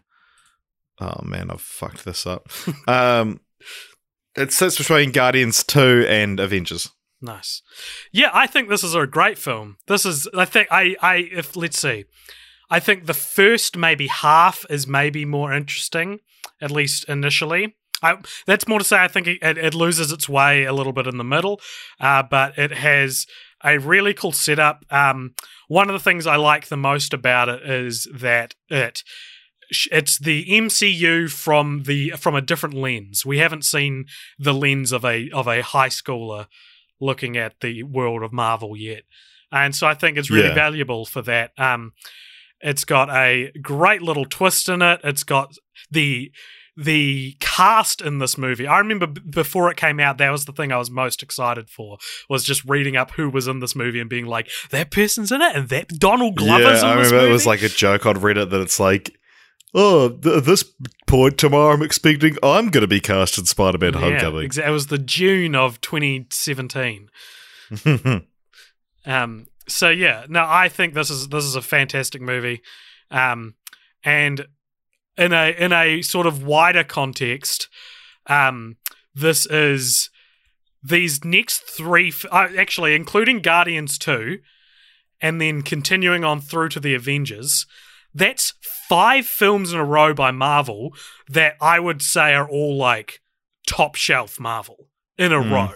And that's insane to me. That you know, like that's five after because you get you get something like Civil War, which was great, but then that was followed by Doctor Strange, which is a bit of a dud, you know. And or you get you Yeah. get something like um, Captain America: The Winter Soldier, but that comes out after Thor: The Dark World, which was a dud, you know. So it's like it- there's Yeah. been this push and pull quality wise up until 2017, where in this humble podcaster's opinion, they went straight like hit after hit after hit. Some of the best and most consistent uh, and exciting MCU films, five in a row.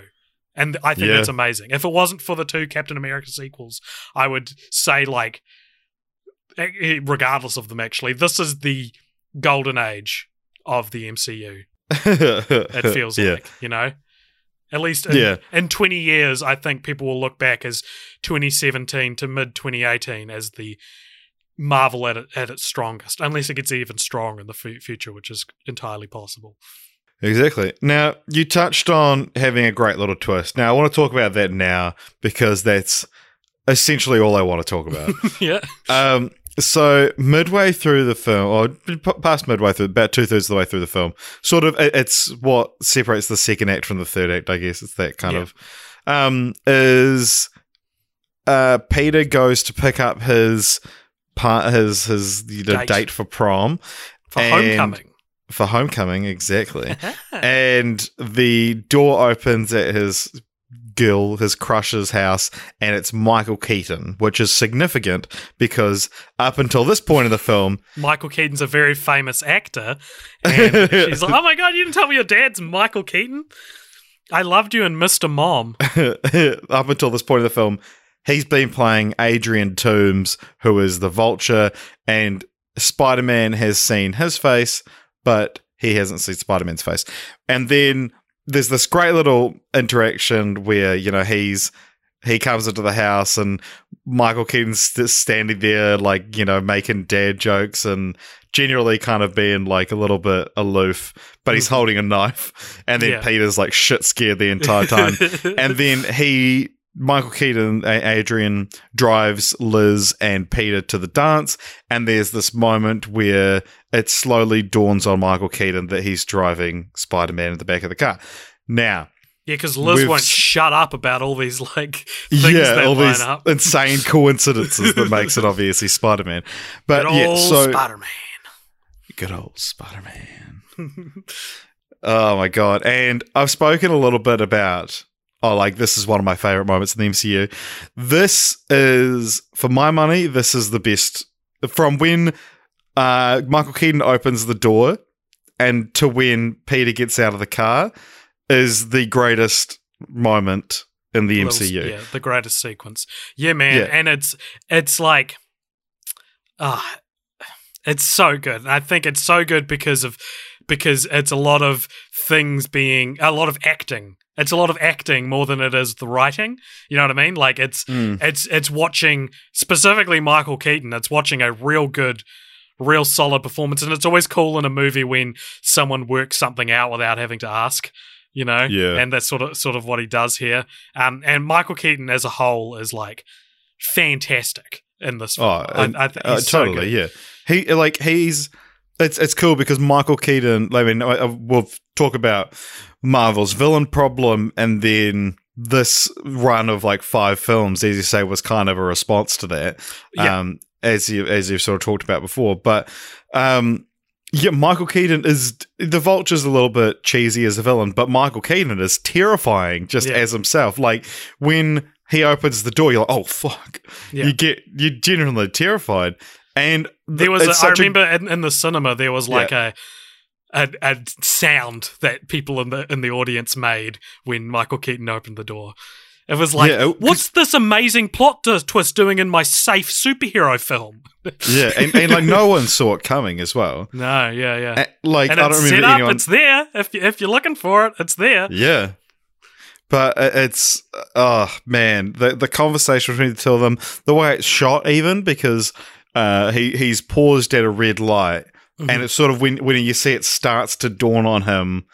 Uh, He he he gets stopped at a red light, so his face is completely illuminated red, which makes him look evil. And then right when when he's one hundred percent knows, the light turns green, and so he's illuminated with this green light, which is obviously resembles the vulture. It's so it's like media studies 101, but it's so effective at the same time. You oh know? god, it's so intense and it's like it's tense, but it's also like funny, Mm. and it's also like yeah, like you say, it's just this like showcasing Michael Keaton as an actor. It's Mm. it's one hundred percent. If if we were fans of this podcast and we were commenting on what's your favorite moment in Phase Three, this is my favorite moment of the entire Yeah. MCU. It's fantastic, and it, it's oh yeah, and and coming from someone who Spider Man's my favorite character. I've said this in the past, like not not maybe not necessarily in the MCU, but just like in more in like fiction. Uh, or like in comic books, he's like my favorite superhero generally. So Yeah. yeah. this is a great movie, and it's great to see a moment like that. And th- this mo- this movie had a lot of great Spider Manisms. Yeah. because so we we go back to Spider-Man being in high school in this film, which is Mhm. cool, and played by someone who's like genuinely looks like they're in high school. Oh, it's like this makes Andrew Garfield and Tobey Maguire look ridiculous. Like Tom Holland is clearly well, I mean I think he was 20 when he filmed it, but he still looks Yeah. like a teenager. Whereas like someone like Andrew Garfield and Emma Stone. Do you remember the line in The Amazing Spider-Man when Emma Stone's like, "Dad, I'm 17." And it's, it's like you just crack up because she's clearly not 17. Like this is like genuine teenagers or people who look like actually look like teenagers being cast in something. And it's good. Mm. Yeah. Um, and there's also another and uh, another great moment in the film that it's sort of adapting an iconic moment from the comics is when he's a building has fallen on him essentially, and he musters up the strength to to Mm. stand up, which is like other than Gwen Stacy dying. Spoilers for the Amazing Spider-Man comics. Uh, is like one of the most iconic Spider-Man images in comics. So that was cool to see adapted properly. It's it's done a little bit hammy because his like his mask is in the water and it's half his face, half the mask, and then you hear like an echo of Robert Downey Jr. saying something from earlier in the film. Yeah. But yeah, But in general, I think what's interesting about this film from an MCU perspective is that it's it's the first time the MCU, maybe the first time since the Incredible Hulk, that the MCU has been adapting a well-known superhero, like like well-known to the public, because you know, depending on your level of nerdness, um, the Hulk Hulk was the only, really the only hero that I knew about until Spider-Man in the MCU. Like knew a lot Hmm. about at least. I you know I had I had shadows of Captain America and stuff in my life, but I didn't know any famous storylines or catchphrases. you lived in the shadow of Captain America. yeah, yeah. Like Um, you grew up and your parents are just like, oh, he's no Captain America. and you like you spill juice on the rug and they're like, Captain America would have never done this. Yeah, exactly. Um, but like, we got a comment. I can't remember who it's from, but we'll do another comment episode in um sometime in the future, and I'll, I'll read it out properly. But they were talking about how another reason why the Incredible Hulk was such a strange movie is that it wasn't only functioning as trying to be a a half sequel to Ang Lee's Hulk, but it's also trying to be an homage to the Hulk TV show because you get like the Lonely Man tune from do you know do you know yeah, about the, the the sad walking away song. Yeah, yeah, which is referenced in the Incredible Hulk movie with Ed Norton, and like it does a lot of things that that yeah reference past iterations of the Hulk. And then with Spider Man, you get the da da da. Da, da, da, da, da, da, stuff. And it's like, this is the first time, and they mention like friendly neighborhood Spider Man a couple times, and, you know, and it's, it's, this is the first time the MCU, or the first time in a long time that they haven't been, um, introducing the general public to a character, and now they are you know reminding you they're they're like playing off things that everyone already knows um, as opposed to something like introducing Thanos, which is something that nerds know uh, and can tell their non-nerdy friends who this character is. You know, like it's it's Mm. very interesting. It's a very different way of making a movie, um, and, Yeah. that- and that's really cool.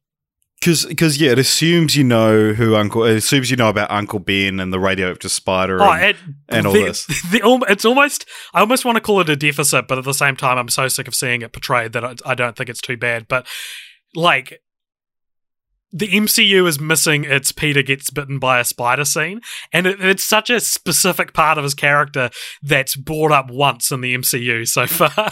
like, yeah, it's, and it's as if like, oh, I don't want to talk about it. yeah, yeah, but it's also like it almost it almost it's almost under underplayed in the way that it, it feels like Peter actually isn't en- enhanced. Uh, he is, but it, it almost feels like he isn't Hmm. enhanced by radioactive spiders. It feels more like he, you know, was uh uh just smart and made web fluid and that's what got him on Tony's radar. Like Tony Yeah. Tony Stark probably doesn't even know about the radioactive spider. No, he mentions it to him in, um, Ah, does he? In Civil War. But yeah, also the uh, one thing I love about this Spider-Man as well is that they made a real effort to show how strong he is. Yeah. Uh, and because there's the bit in Civil War where he holds up like an aircraft, like you know, those the bridge thing you walk over when you get on a plane. uh, which Captain America drops on him, not knowing that he's super strong. uh, which Yeah. is I don't know. Did Captain America just get real lucky, or or, or Yeah. unlucky that that this kid was really uh, really quite strong? Because yeah, Spider Man is a very very strong character. And that Yeah. compendium that I've referenced, that that and Spider Man Encyclopedia, which I've referenced many times on this podcast. I remember there was like a panel that had him lifting up like a bit of concrete that had like Thor and the Thing and the Hulk and a bunch of characters standing on it.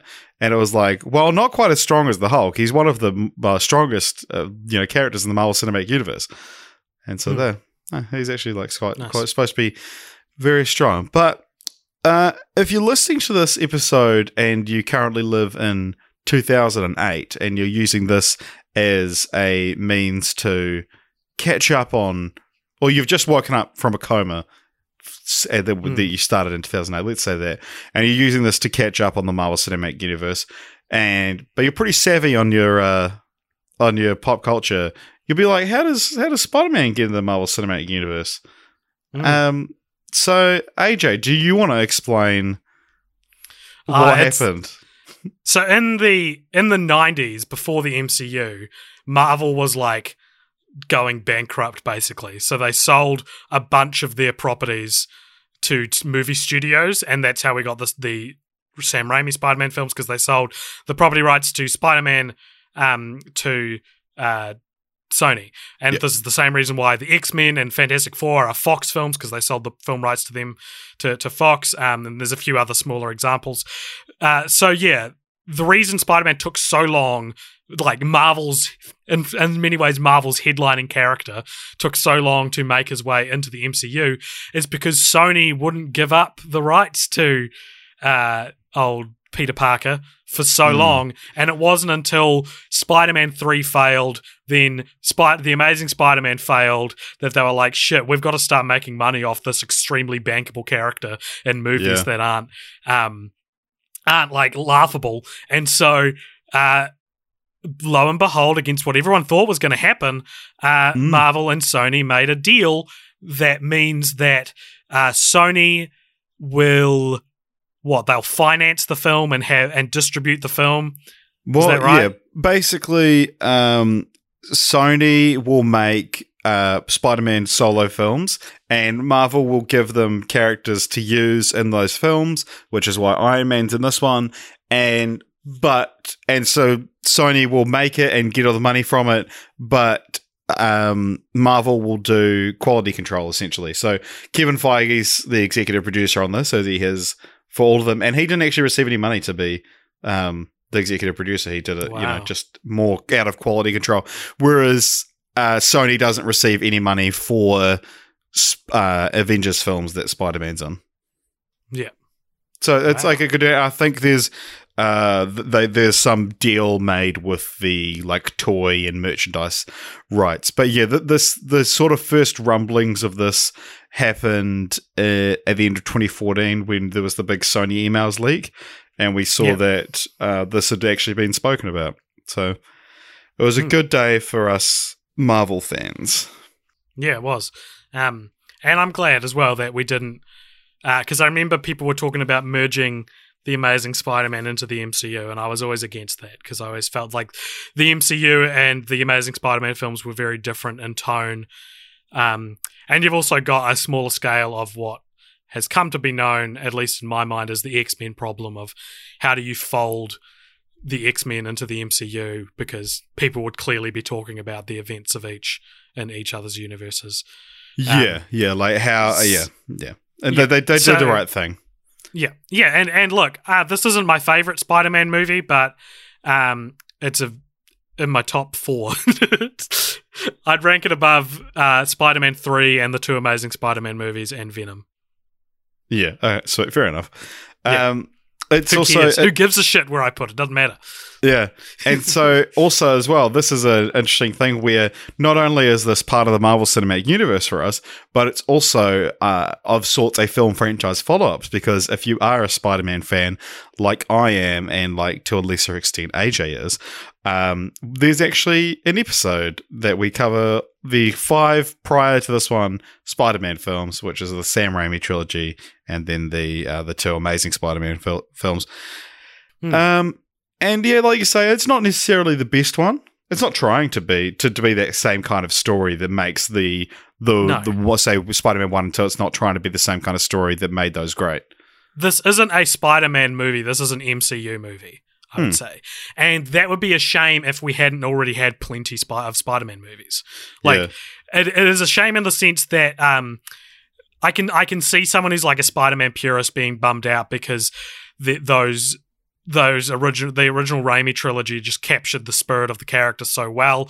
Uh, but we've had that twice now, you know, and to to Yeah. to um, diminishing returns. And so I have no problem with, with not having a first person perspective shooting through New York City shot, you know, because we've had that. Yeah. We've had that. I, what I actually really liked in Spider Man Homecoming is you get a shot of him web slinging from quite far away. It's like a, a wide shot, and you see him like fall onto the ground because he misjudges a a um, swing, and it's like Yeah. this is a different way to see Spider Man as a very small person, and this is this is fine.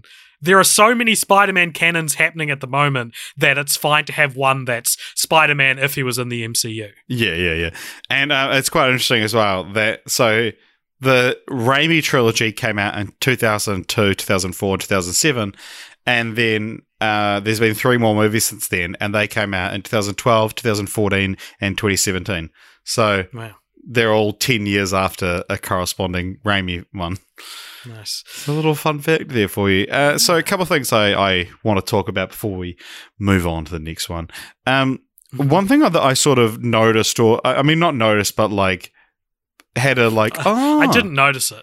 like ha- had a like, oh yeah, moment because I'd been thinking about it. Is like because I was watching these films again. I'm like, when does Avengers Tower stop being part of it? Because so Hmm. Stark builds Stark Tower, and then at the start of the Avengers, then it's get used for Avengers Tower, and then we see them have a party there in Age of Ultron, and then by the end of Age of Ultron and in Civil War, there's like an Avengers compound that's like a warehouse, and then it's it's weird. It seems strange to me that Spider-Man: Homecoming is the one that like says, "Oh yeah, we're moving out of Avengers Tower and and and fully into this compound," and it's like it's just it's it's funny that it's in a Spider-Man film, which is you know Yeah, seems yeah. so inconsequential. Hmm. Yeah, Um, no, totally. But yeah, the Avengers Tower was cool. I liked Avengers Tower. It- the, the one time we like saw inside it, it looked way, like way more fun than the compound, which is very grey and yeah. cementy and Yeah. Like I, I, I would uh, love uh, to see more of a tour of the compound, and maybe we'll get it in the end game. There's there'll be maybe there'll be a, a moment of levity where we just see everyone's rooms. Um, yeah, no, that'll be cool. I do like one thing I also really like about this film. Um, and we sort of we've I'm circling back around to the beginning of our discussion on it now. Um, one of the so the villain problem, right? One of the reasons that Michael Keaton's so good, other than you fully understanding his motivations, um, fully agreeing with you know not necessarily agreeing with his motives, but agreeing with his motivations. I think it's cool how he is a product of the fallout of the Avengers. So Mm. he is a construction worker who gets a contract with the city after the Chitauri invasion to clean up, and then they get kicked out by like Shield or whoever because they have jurisdiction over it, and so they end up stealing Chitauri. Um, what weaponry Yeah. and selling that on the black market, and that's what a that's one of the best ideas this movie has. You know, like is is to have that be Yeah. the, the main the main villain's deal, I guess. Um, Hmm. and if we're gonna move on to the next film, Oh, we, we will yeah, at one well, point. Well, I'll signpost something here. Um, the next three films, I feel, each solve a different problem that people said is is in the MCU. Um, one of which one of these three films creates, and I, I think that's awesome because. So and so, th- th- this is all to say that Spider-Man: Homecoming, among all the other great things it does, it also is was the first, in my opinion, the first film to cemently, cemently, cement Seaman. the solution to the villain problem. Like, Ego was cool, Loki was cool. This is the first villain that I was like, this is my favorite character in the film. Yeah. Yeah, yeah. Um, but yeah, it's interesting as well because you mentioned about the it had immediately deals or like directly deals with the fallout from the Avengers, but Mm. because there's the the famous sort of thing at the start that's like you know them being hired to clean up after the Chitauri invasion, and then it says eight years later. Oh, that's And the worst thing ever. So it's the film starts in 2012 and then cuts eight years later to 2017. Now, for those of you playing at home, that's five Yes. years difference, and so people tried so hard to justify why this was taking place because it's like Spider-Man because going through and looking at what MCU events ha- like definitely happen at a certain date, and so Yeah. people are like, "Oh, Homecoming must be set in 2019," and and all this stuff, and and then Avengers can be moved back like just to the end of 2011. Um, but they're uh, officially Marvel in the last year or so has released like an official timeline, and it directly contradicts that eight years later thing. And I think the like Infinity War screenwriters, like someone sort of with high up or like with some sort of influence on the timeline, has just been like, "Yeah, that's wrong." I think it was Feige. I Yeah. remember it being Feige. Yeah, I think, he I think basically it was said it was a mistake, which is interesting because it. How do you not fix it? And why do you not fix it for the DVD release? I don't know. It- It's But- so strange. Uh, so one thing that we talk about a lot on this podcast is titles, and this Already? this yeah. Well, you know, I thought we'd do it Wow. for for this film rather than waiting Okay. to the end. Um, yeah, so just Spider-Man: Homecoming is covered in a cool slash interesting title because it refers to not Mm. only the homecoming dance, but then the him coming home to Marvel. And Yeah. it's funny as well because everyone just assumed that the next one would be called like sophomore and Yeah. then Spider-Man graduation. Uh, They're good we- titles. I do like that idea. yeah, but we were wrong because the, the motif isn't years of school or whatever. It's uh Yeah. it's the word home. Or maybe Yeah, it's not. Far f- yeah, far from home being the next one, and then the next one's just nothing. Like it's just yeah. whatever. Um, I I do like on paper I like Spider-Man: Homecoming as a title. I do wish it had a third meaning in the film though. I wish it was he's coming home to Marvel. It's the homecoming dance, and also something to do with the main action adventure. Yeah, like also story. yeah, he's he's stuck at home and he's the movie's Yeah, about well, coming home. Home homecoming is one of the Winter Soldier's trigger words, isn't it? Yeah, it is. Yeah, yeah. yeah, so I thought maybe that had something to do with it. yeah, it's, it's weird because Civil War. um, like Spider-Man: Homecoming was announced just before Civil War, and then there's the bit in Civil War where, uh, do you remember the words? No, do you know what? The stream I illegally watched Yeah, what have been watching all these films on, they don't put subtitles, not even for alien languages, which I think is real interesting that you wouldn't hard code subtitles for an alien language into your film. um, but yeah, it's longing, rusted, seventeen, daybreak, furnace, nine, benign, homecoming, one, freight car. They're, they're all like, imagine if those were all titles for future Spider Man movies. oh my god, yeah, yeah. They're- the they're all next like named after thirty years first- of Spider-Man movies. yeah, yeah, yeah. They're they're all named after the um the first film that Spider Man was introduced into. Because some of those aren't bad. Like, read them out again. Uh, longing, rusted, seventeen, Yeah, daybreak, yeah. furnace, Spider Man Daybreak is cool. uh, You can nine. do Morbius, the living vampire. and, it. and so it has all these cool titles, and it's just Spider-Man nine. Spider Man 17. yeah. uh, benign, homecoming, one, freight car. Because I remember having a giggle in the theater, and also I giggled at um, Daybreak because you know in Community there's that that tune they're always like. Yeah. uh, Yeah, that's yeah. called that song's called Daybreak, and the Russos obviously were involved in Community. Um, right. Yeah. So yeah, I was like, oh, I wonder if that's actually a reference to that. And that's cool because I forgot to mention that when we were talking about Civil War. But uh, speaking of Community, Donald Glover's in this film as well, and that's quite cool. He he plays a character who, uh, you know, if, if you've seen. Spider Man into the Spider Verse, you might recognize his character as being Aaron Davis, brother of uh, Miles Morales' dad, uh, making him Miles Miles' Davis. uncle. Uh, yeah, I was going to say Miles Davis. Uh, Jonathan Davis, I think. No, that's Okay. Leslie Corn. I don't know. Anyway, um, Yeah, he's Miles Morales. He mentions having a nephew, and that character becomes the Prowler. And it was quite cool when he was cast because uh, he there was a big movement when they when they announced they were rebooting Spider Man to do the Amazing Spider Man. There was a big movement to get Donald Glover to play Spider Man. Obviously, he's black, and a lot of people took issue with that. And then uh, so it didn't end up happening. They cast Andrew Garfield instead, but then they debuted a you know Latina slash a, a black Latin mix um, Spider Man called Miles Morales, and he looks like Donald Glover because he's based on him.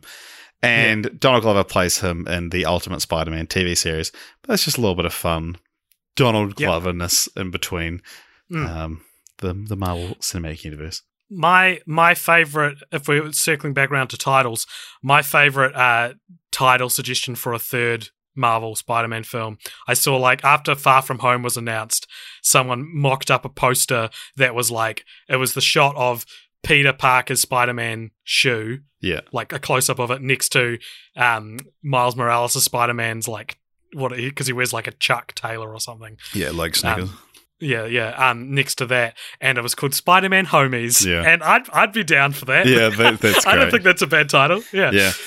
Um, also, just before we move on, I, I this is something I vaguely remember having a conversation with you about, and might it might not have been you, but what do you think of their interpretation interpretation of Flash Thompson being like a nerdy dude who's like bullies Spider Man? Um, I'm indifferent. I don't have any strong. Fe- I don't really know a lot about Flash Thompson. Yeah, because because traditionally in the co- in the comics and in the other movies, Flash Thompson's you know the big big hulking dude, if you will. Right. It's like a physical threat to Spider Man. But yeah, I quite liked that they did a different interpretation where he's like uh, he's like a rich kid and he's and yeah. he's a bit of a dick and he's because yeah, uh, you know the, those sort of mm. clicks of like the big dumb jocks beating up the the nerds doesn't yeah. really happen so much anymore. No. Um, or it, it feels false in movies now as well. Yeah, yeah, and it's the same with young Aunt May as well. Like, the, basically, they're going all out to make this a different interpretation, and I think, again, like with the whole MCU, the MCU treatment of it, I also really like how Spider-Man is less like the scale of someone like how America or the world would see Iron Man, and more like how um, how like Christchurch sees Radio Ron, you know, like he's uh, for I've my Christchurch. Yeah, that's a very specific. Like, but what I mean is, he's not like world famous. He's like this, at least not the beginning. He's like this superhero that people around New York kind of know about. Yeah, you know, he's, he's like a friendly neighborhood Spider Man. Exactly. So that's this is the best interpretation of the friendly neighborhood Spider Man. Yeah, I think we've seen. I also love uh, the one thing we kind of touched on at the start, but yeah, I love seeing how the rest of the world, or like you know, the, how a certain group of people view like the Avengers. Yeah, um, and that's what this whole movie is, basically. Yeah, yeah, because I mean, it's a kid that looks up to the Avengers, but yeah, how they're like talking about like doing fuck Mary Kill with like Iron Man, Cap, and Thor, and then yeah. they, um, and yeah, I, I like the Captain America doing like PSAs that they play in gym class where he's like, as someone who's been on ice, I know a lot yeah. about like. Um, and then, of course, it leads to a great post-credit scene, but we'll be talking about that later on. it also leads to Hannibal Buress being like, he's I think this guy's a war criminal now or whatever. Yeah, because it's like this nice this this movie for for being like a Sony movie technically, it does yeah. a pretty good job at carrying over threads from from previous movies. Yeah, uh, which not all Marvel movies do. And, well. and then uh, Sony later, later, or the, like the following year, proved that they're not done screwing up Spider-Man uh, yeah. with their release Venom, and they're going to prove it again with Morbius. But then they proved that they can do it even better than anything in the MCU. With, yeah, yeah, yeah. Which, uh, you know, opinion a dro- opinion drop, but yeah, yeah, there you go. so next up, we have a very famous film. this one specifically. What? Um, Thor Ragnarok came out. That was the last film in 2017. It was directed by Taika Waititi, who is a New Zealand director. Um, Hooray! Shout out to our boy, who I've uh, insulted on the podcast a lot. I don't think insulted isn't. You've critiqued him. I feel like insult yeah. is, is more. Uh, yeah, I feel like I've never said anything nice about Taika Waititi on the podcast. Um, well, and maybe I will here So what what is this one about? Thor Ragnarok is. Uh, in Thor Ragnarok, Thor must escape the alien planet Sakaar in time to save Asgard from Hela and the impending Ragnarok. So Hela is his long lost sister, and Ragnarok is the Asgardian word for Armageddon. Mm-hmm. As Asgarmageddon. Oh, very cool. Very Thank nice. Uh, so, what do you reckon this has on Rotten Tomatoes? 93. Ooh, way off. Ninety-two. Uh, Ah, wow. so it's the same it- as Spider Man. Uh, yeah, Uh, this is the third highest though. Yep. because I, I guess it has more uh, more reviews than Yeah, yeah. than the other one. So uh, I ranked this eleventh for my for. On my original MCU ranking, I ranked the second. So, uh, warning ahead. A lot of gushing is about to happen. Uh, and on my Redux, I've ranked it fourth. Um, So it's it's It's another It's victim of down- the um win- of the Captain America sequels. no, it's ahead of the Captain America sequel. So at the moment, it's between Iron Man and Iron Man three, um, and I think it's less about it, it, it fading from greatness and more about another film, which we'll talk about very soon, um, rising above its, pre- its previous its previous ranking. Um, yeah, man, I love this movie so much. Yeah, um, I remember this being the first time that I came out of a cinema and everyone was like, wasn't that the best MCU movie? And that I started to describe my feelings as being like, uh, yeah, I was whelmed by it. I, I have such high expectations for the Marvel Cinematic Universe movies. And so uh, I saw this one and I was like, yep, cool. That, that was really good. And I expected it to be good. And so, you know, I, I feel the same, essentially. Yeah. And then I thought with the following films as well, and I and I was like, what if I'm just stuck thinking about the thinking this Oh about God. MCU f- films? Because I, I remember having that kind of feeling with like Civil War and um, Doctor Strange, two that I was like really excited for. And then over time, you know, your your opinion sort of warps based on how you remember the film. Because I, I, I had a similar kind of thing after Black Panther where I was like, oh yeah, yeah, no, th- th- this is really good. I can appreciate it as one of the best ones they've done, and it is really good. But then as I thought about it more and rewatched it a few times, I was like, no, actually, this is you know, we'll talk about that in a bit.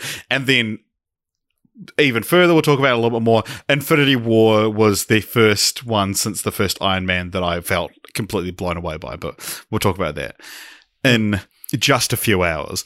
But so if if Spider-Man Homecoming was as talked about this before, if Spider-Man Homecoming was the first film to truly like knock the villain problem on its head, um, Thor Ragnarok, in my mind, and I know people are gonna disagree, but fuck off. Um, this this solves two problems. The first, the first is obviously it's the first good Thor movie, in my opinion. Um, like it's the first, it sol- so it solves the Thor movies are the worst ones problem. yeah, Um, and it also, in my opinion, it solves a lot of the sameness problem. Like the the idea that all Marvel movies are basically the same thing with like little splashes of personality here and there. Like this is the Edgar Wright Ant Man movie that we never got, in my Hmm. opinion. This, this, is, is, like the James Gunn Guardian. Oh, sorry, yeah. Yeah, this is this is no, this is closer to um, Guardians of the Galaxy than anything else. And I just want to apologize because someone is buzz buzzsawing at 4:54 p.m. on my street, and I'm sorry if you can hear that. I, Who mean, I can't buzzsaws? hear it. To be, Who to be fair, chainsaws at this time of day? yeah, chainsawing hours. You know, sun's getting real low. Yeah. Uh, if you can't hear it, I'll just cut this part out. Um, so yeah, this this with knowing, I guess what I'm saying is knowing that Ant that Edgar Wright was let go from Ant Man for a lot of people theorize it being because he wanted to make it too much of his own vision and you know not share the the um Marvel kind of yeah. th- the Marvel vision. Um, this is I'm surprised we got this movie because, and I know it, I know, and you're, you've probably got this written down that it's a direct response from Chris Hemsworth himself wanting to liven up the series. Um, but I think they succeeded in in that mission. I think Mm. that this is a very funny movie. I think that this is a very exciting. Um, it's it's probably my favorite Marvel movie that kind of stands alone as its own thing. Um, you know, it, it's it's it feels a little bit more disconnected to the MCU. Um, than than others. Uh yeah, no, I think I think this is Chris Hemsworth at his best. Um, Yeah. again, the the cast is amazing. You've got Jeff Goldblum in there. You've got Cate Blanchett in there. You've got Taika Waititi himself in there. You've got Tom Hiddleston's back, of course.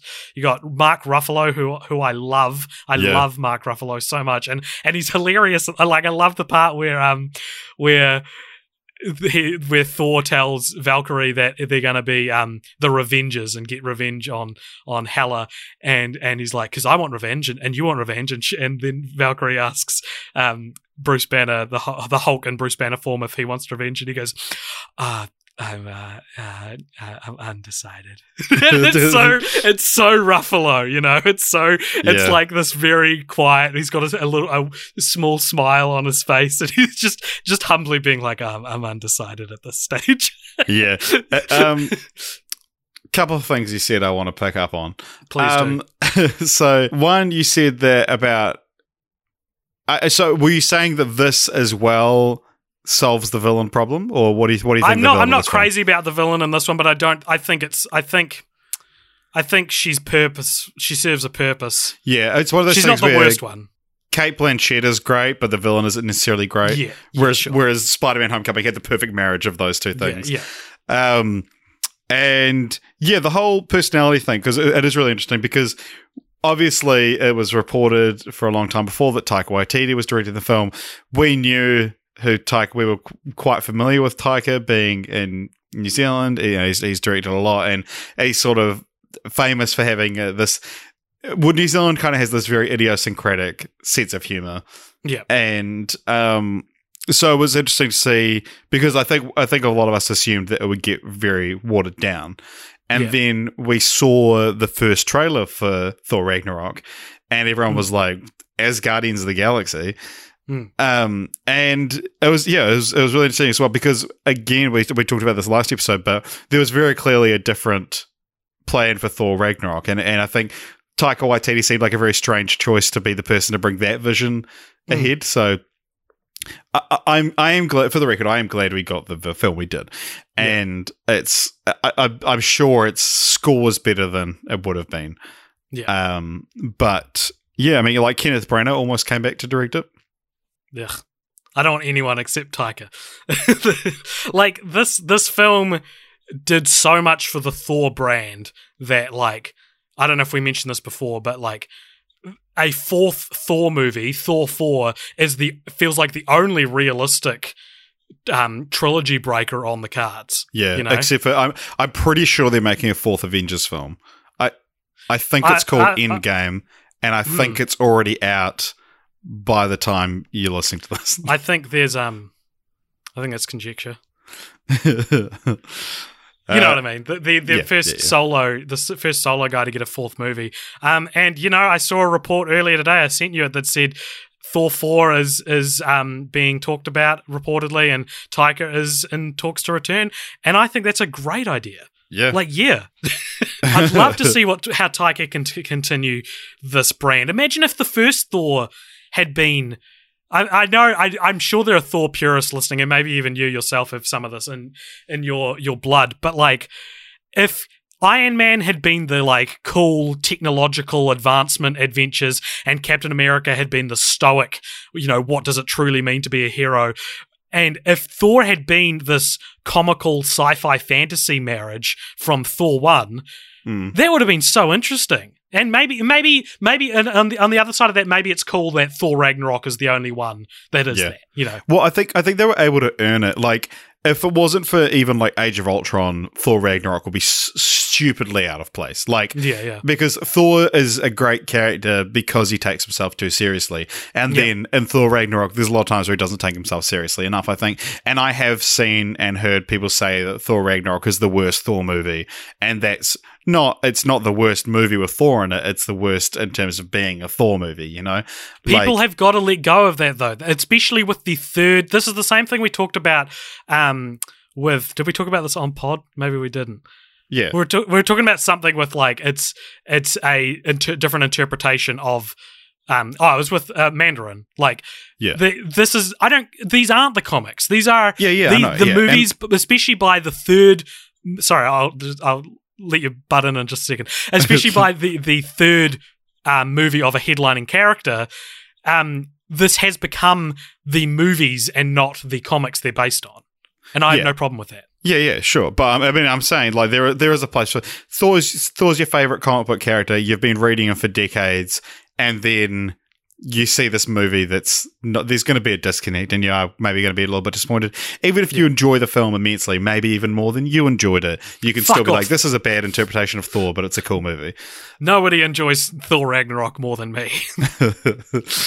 um, so yeah, and I think for me, for my money, uh, some of the humor went a bit too far at times, and I think it's a similar thing that happened after Fly the Conchords got really big.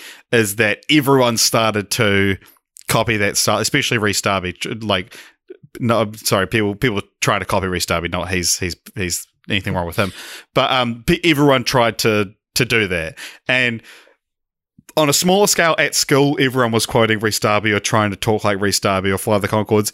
And at a larger scale, you know, all these movies started and TV shows started having that sense of humor.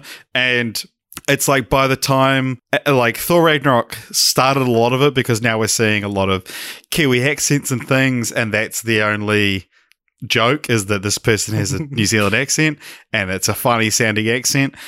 Um, but yeah, it's like we've talked about like the Marvel undercut before, yeah. and I think This is this, Marvel undercut the movie. yeah, and it's like yeah, that, you know, you can be like, haha, like taking down Marvel, like yeah, it shouldn't take itself so seriously. But I think there are quite a few powerful or like moments that are ruined because of a joke. And it's like oh yeah i'm being a nerd for like wanting the destruction of thor's homeworld to you know have a little bit of significance for more than five seconds.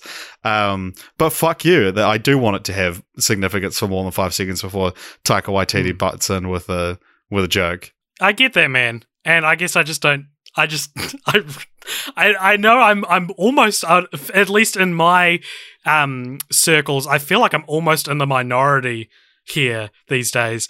But I just I love this sense of humor. I love the idea of um. I like- I do too i'm just sick of it like Sure. Um, and and it's like, especially when it's something that feel, and I guess it's partly because, yeah, it's when something's like ours, or you know, it belongs specifically to New Zealand, and especially like my sense of humor, that to then see it sort of bastardized and shared with the world is, and not not that Taika bastardized it, obviously, because it's like his, him. he and- invented and it. that yeah that like, that like that's the thing is that yeah like i said like taika you know everyone's like he's got such a specific sense of humor but now that everyone's sort of watering it down and trying to do it and and failing and well most of the time failing but yeah and and this my sort of issues with the humor undercutting things doesn't come from a place of uh, like don't mess with my Marvel or anything like that. It's it's not it's nothing at all like that. It's more like a, a- as a film goer, not just like a Marvel fan.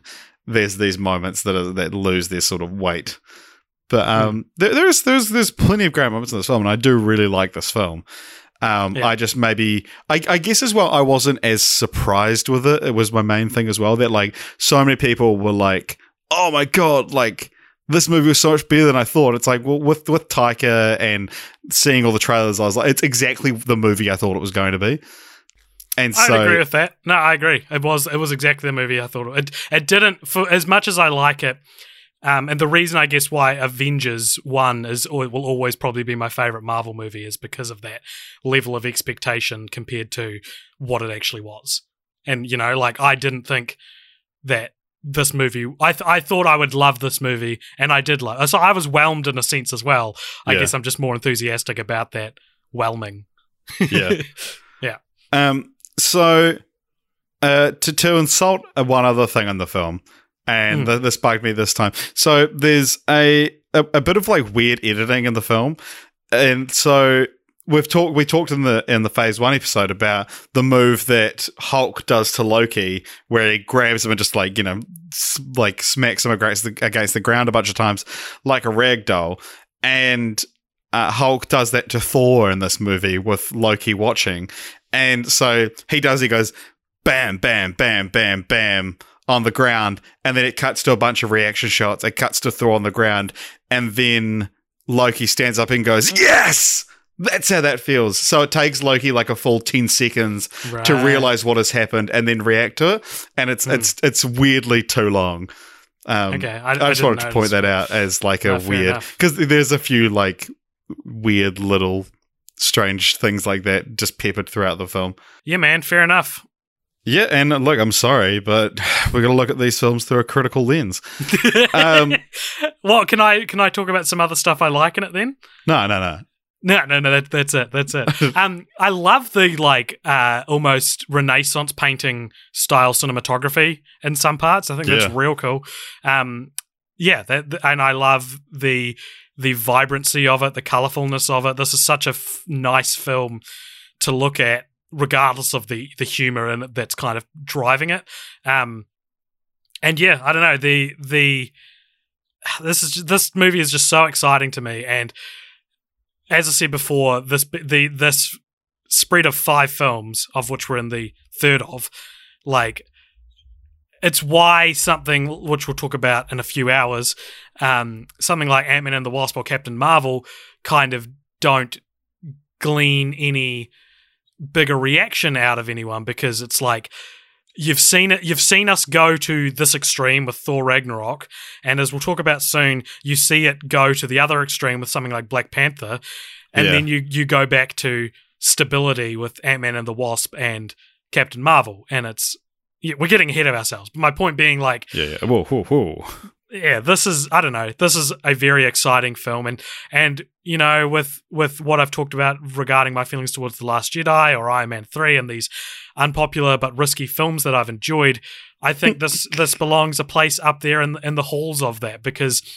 As, as I said this on the Phase 2 episode, that I don't necessarily like avant garde riskiness in a standalone film, but the idea of dismantling a blockbuster franchise from within the blockbuster franchise has always been something that very much excites me and um, I find very interesting.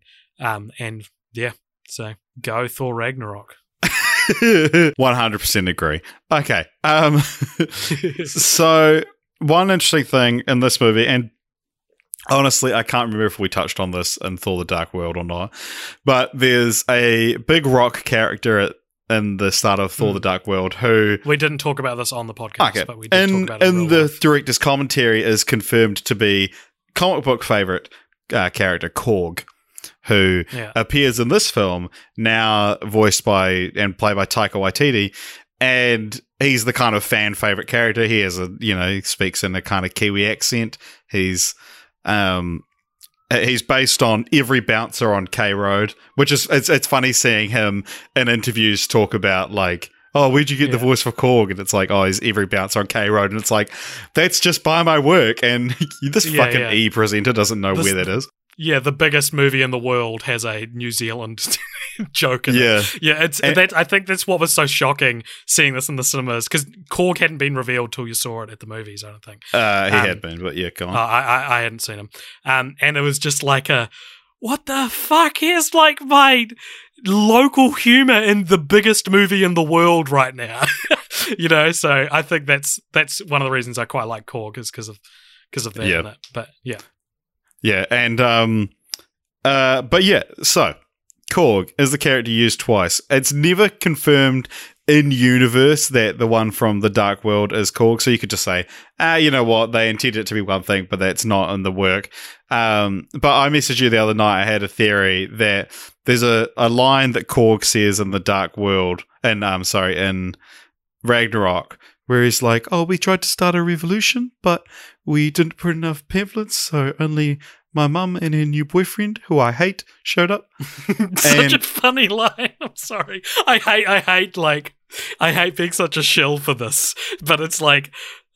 Who I hate? What? like it's such a like it's the, the the the dialogue of Korg just takes you on such a fun journey with everything he says. I love it so much. Yeah, and um, yes, I had a theory that maybe the one from the Dark World who was killed is Korg's dad, uh, and then his mum started dating again, and that's Hmm. why he hates he because he loved his dad. He doesn't know that Thor killed him.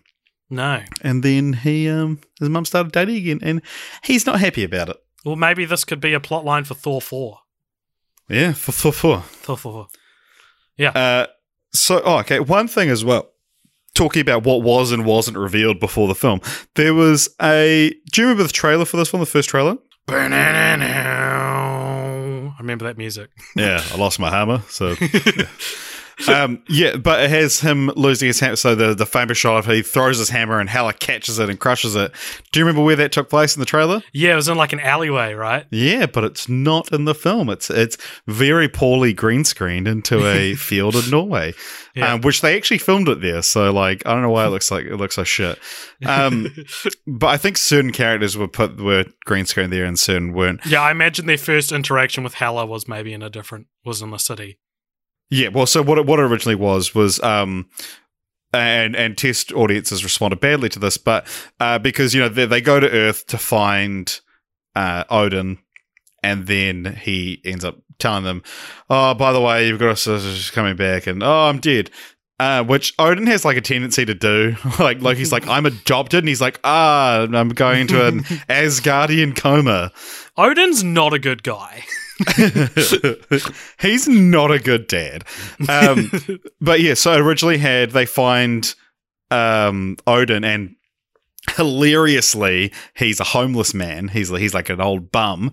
And then hilariously he just dies in squalor on earth. Um and people were just like that's too sad that's not funny um Wow. and so they they moved it to this kind of like nice spiritual place Yeah, yeah. but yeah, that's that's one of those things. I can see why Taika Waititi would find that really funny, or like think that that's a really like oh he's Odin and now he's like it's Anthony Hopkins and he's he's he's sleeping on cardboard, and Yeah. then this is just where he dies, and it's like oh that's that's just yeah wow.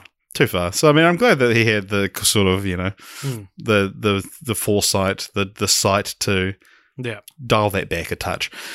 Yeah. Uh, yeah. Do you reckon? So the the um, while we're talking about behind the scenes stuff, I rem- have you got this written down about how like Chris Hemsworth pushed for Taika Waititi to be hired for this movie? Uh, well, yeah. or do you want me sure. to paraphrase from my memory? What- Okay. I think Chris Hemsworth was talking to Kevin Feige or someone at Marvel about how he was well aware that his his franchise was the dud and that no one really liked it, and he wanted to do something big or else he wanted to bow out basically. And Mhm. so he, I think he pushed for Taika to be hired, um, which is a good decision because I'd say if we, especially if we get a Thor four with Taika, I'd love to see Taika be to, um, be to be to Thor what the Russo James brothers Gunn. are Oh, yeah. to Captain America or um, Jon Favreau is to Iron Man or or James Gunn Yeah. is to Guardians of the Galaxy. Yeah. Yeah. It's interesting that you say like Jon Favreau is to Iron Man when like Shane Black did. Did my favorite Iron? Oh, it's Yeah. not my favorite Iron Man film, but it's still Um, you know it's still you get yeah, yeah, like having having those those voices. And I think that that's what's really cool in Infinity War is that all these people had input. You know, Mm. Yeah, James Gunn was there to to see what you're doing with the Guardians and make sure it's in tone with it. And then um, the the Russos had a lot of meetings with Taika to, to discuss the changes made to the character Mm. in Ragnarok. And uh, yeah, no, yeah, I, I would like to see Hank coming back. But yeah, but so because it is, it is weird to to do Taika as um, the you know the guy behind it.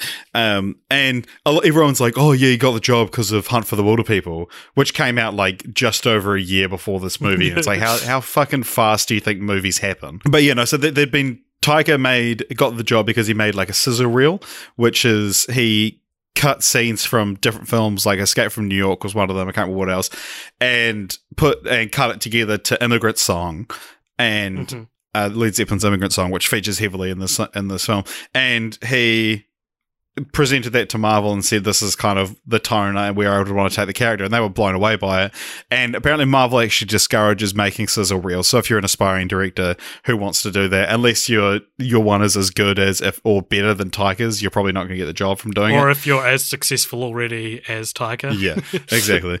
Um, but yeah, and then uh, Kevin Feige said they they were huge fans of Boy, and that was the film that they were like, yeah, let's get Taika on board. And uh, yeah, it's really interesting because he said that they, were- they were developing Ragnarok with him for a few years before it was before it was fully announced, and then he said that they kept they kept being like, oh, Taika, you know, he- he's like, oh, I've got to go back to New Zealand to him shooting this other movie. And they're like, oh, what is it? He's like, oh, it's just like you would be interested. It's just this like small little, this little piece. And then they did like a screening for the Marvel film. They went to the they, they got invited to the premiere of Hunt for the Wilderpeople, and Kevin Feige I saw an interview with him talking about, it, and he's like, we watched it, and we were like.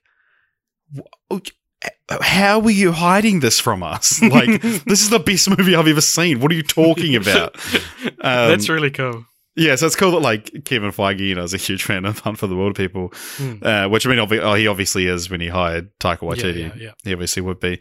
But yeah, no, it's because it is a very interesting choice. And Taika has said in the past, like, he's not at all interested in doing like big movies, big budget kind of movies. Uh, but, you know, I guess he's just not a man of his word. I remember reading an, an AMA with Taika where someone asked him about Thor: The Dark World, and he was like, "Oh, I haven't seen it." Yeah. Like Taika Waititi being someone who's gone from like an indie film to doing like this huge blockbuster and now like, you know, Star Wars knocking at his door and like all these people are so wanting to work with him. And it's like, I would love to know uh, a little bit about the process and what it was like for him, uh, you know, taking that leap and like, how do you learn to direct a Marvel film and stuff like that? I've always been curious about that. Like, how does someone who made like what we do in the shadows then know how to shoot like four passes of a scene uh, so that you get all the coverage you need for the CGI and stuff like that? Yeah. Um, I, I know I said like shooting four passes of a scene, like like I know how to do. I'm like, how does he learn how to do it? I don't. Like, I don't know at all how to shoot for action like that. And like you know, and, and that absolutely amazes me that people can. Um, but I've watched many interviews with Taika Waititi trying to find out stuff like this because it'd be really interesting.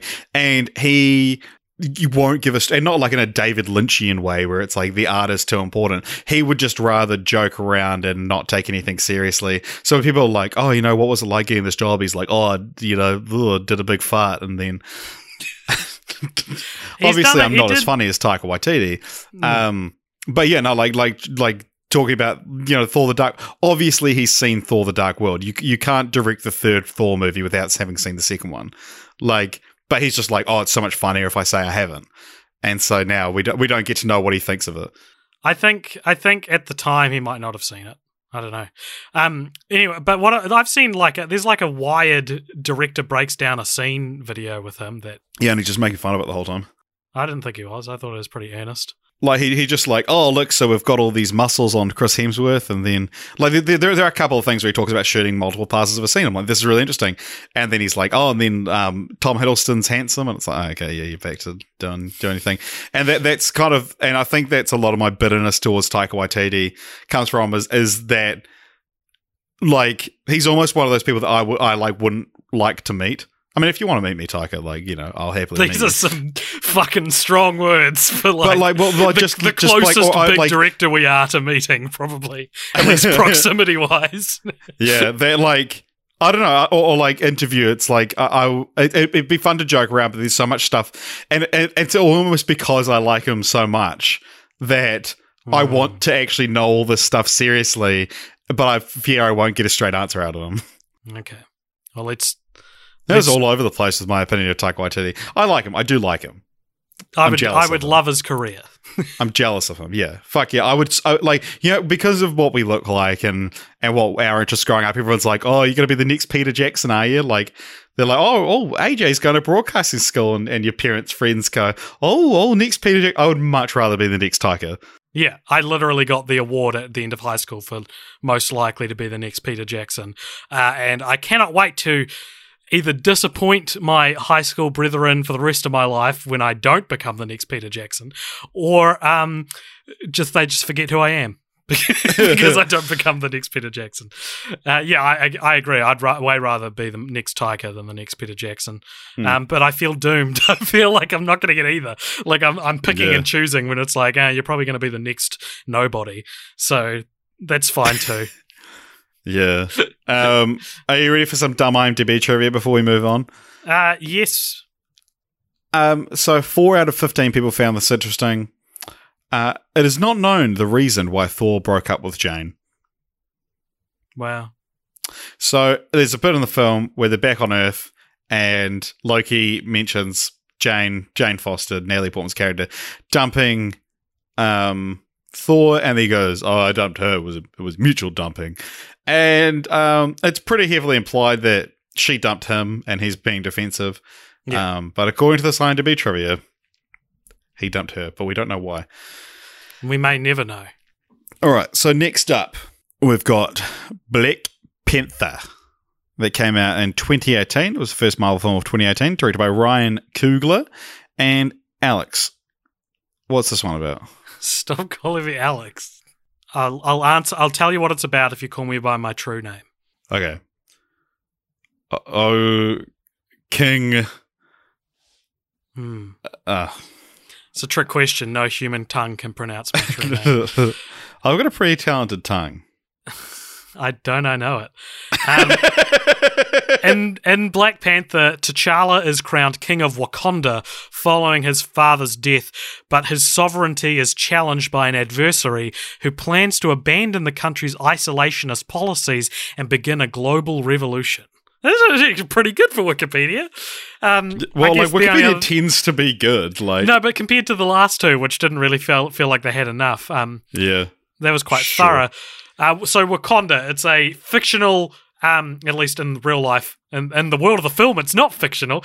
Uh, Af- African nation that, um, at the you know, thousands of years ago, a vibranium being the strongest metal in on Earth that um, Captain America's shield is made out of. Uh, an Mm. asteroid with vibranium crashed into this part of Africa, and Wakanda was built upon it. So Wakanda is like this Afrofuturist um, city where that is technologically advanced, but nobody knows about it because it's a secret. No one Yeah. in the rest of the world knows. It's like the island at Lost. You have to like enter it at a certain angle. Hmm. Yeah, it's a. So AJ, what do you think this has on Rotten Tomatoes? ninety-eight. Oh, way off again. Ninety-seven. Oh god damn it! This is comical. It's comical in my my failure. Um, so this is first. This is the highest ranked on Rotten Tomatoes. Um, yeah. Uh, I ranked it fifth in my and uh, letter. Uh, yeah, I ranked it fifth on On my Letterboxd. Yep. I originally I ranked this fourth, um, and now I've ranked it second. My God! But guess what? The best part about Marvel's best films are doesn't really matter where you rank them because I, as I was thinking about ranking this, I was like, I don't even feel like saying this is better than Iron Man. This is as good as Iron Man. And then I was like, I'll just put it first because I could just do that. That's that's the best thing about having rankings, which you know you're not responsible to anyone. I could Yeah. just put it second. I could put it first if I wanted. I Yeah. could put it last. Who gives a shit? They're just movies. arbitrary. It doesn't matter. And they're just movies, and this is just my opinion of something that doesn't matter. Um, so I can just I can just put it. I'm going to move it right now, Richard. I'm going to put it first. Oh my gosh, dude. Actually, I can't be bothered. Yeah, Um, no, yeah, don't. No, I said that movies don't matter, and that's not true. I want to backtrack a Yeah. few seconds, especially this movie, which I think does matter. yeah, yeah, of all the movies to say that they don't matter. Yeah, um, like this, the second biggest cultural phenomenon since Crazy Rich Asians. yeah. Um, but uh, if you're a long time fan of the podcast, you'll get that reference.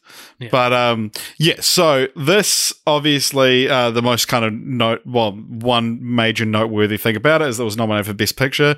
Um, you know, which which kind of uh, you know, like talking about each Marvel film in this kind of like mini phase solving a problem is like.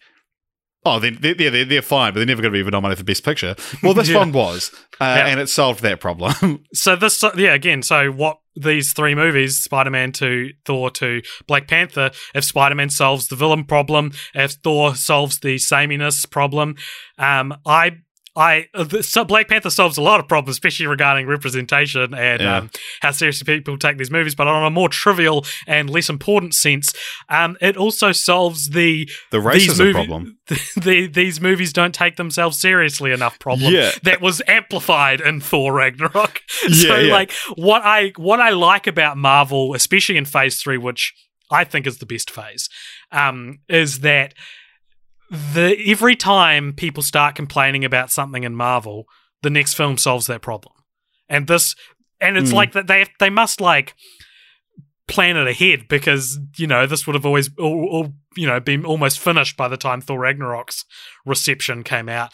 Um, but yes, somehow they knew that people weren't gonna that people some people would be annoyed that Marvel films were getting too comical, and then they released this film, which I've said on the podcast before because we've talked about Black Panther on like three or four different podcasts now. Yeah, I, I was going to say that this will probably drive it over the edge of Bohemian Rhapsody to be the most talked about film on this podcast. Um, this is the first Marvel film in years to take the superhero thing seriously, to Hmm. not really subvert it in any big way, and be fantastic because it takes Yeah. it so seriously. Yeah, like so it just goes to show you can do a film that's well, it kind of is an origin story, but it's not like an origin story. Um, I don't think it's an origin story at all. I think his origin was in Black Panther, and you get, and, and I'm And sorry, Civil in Civil yeah. War, and you get a bit of setup. But if anything, this is this this almost feels like a a Black Panther's second film. You yeah, know, yeah, like, yeah. No, this but is that's right, but, like it, yeah. it is still about like you know we see him actually be crowned king and and all this stuff. So there there is a lot of origin stuff in it. So it, it's probably not.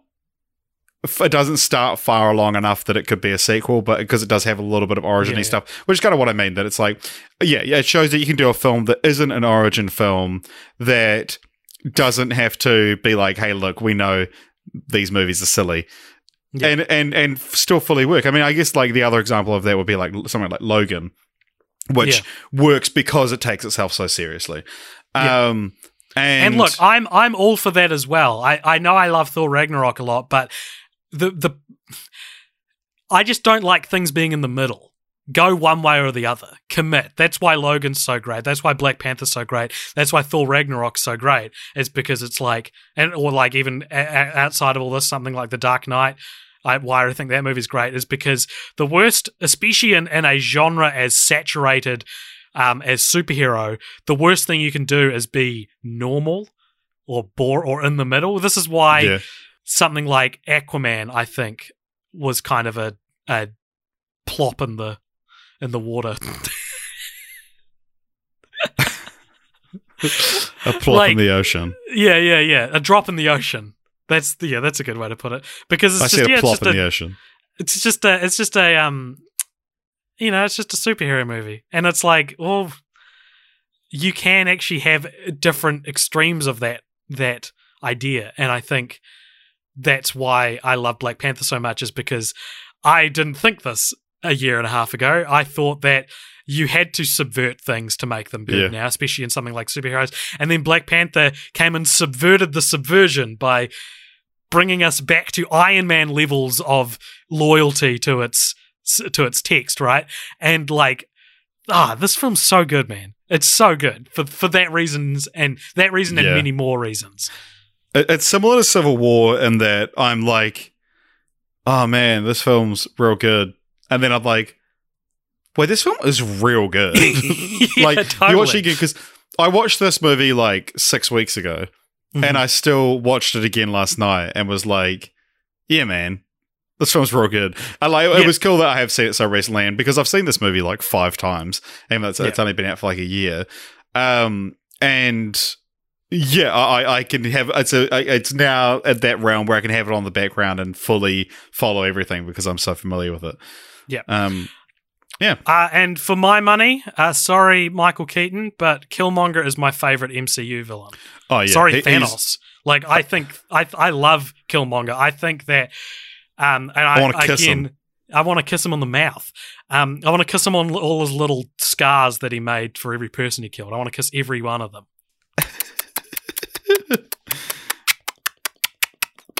Um, the the uh, I've completely lost track. That was was the joke worth the sacrifice of losing Oh, oh, oh, my, losing my train of thought.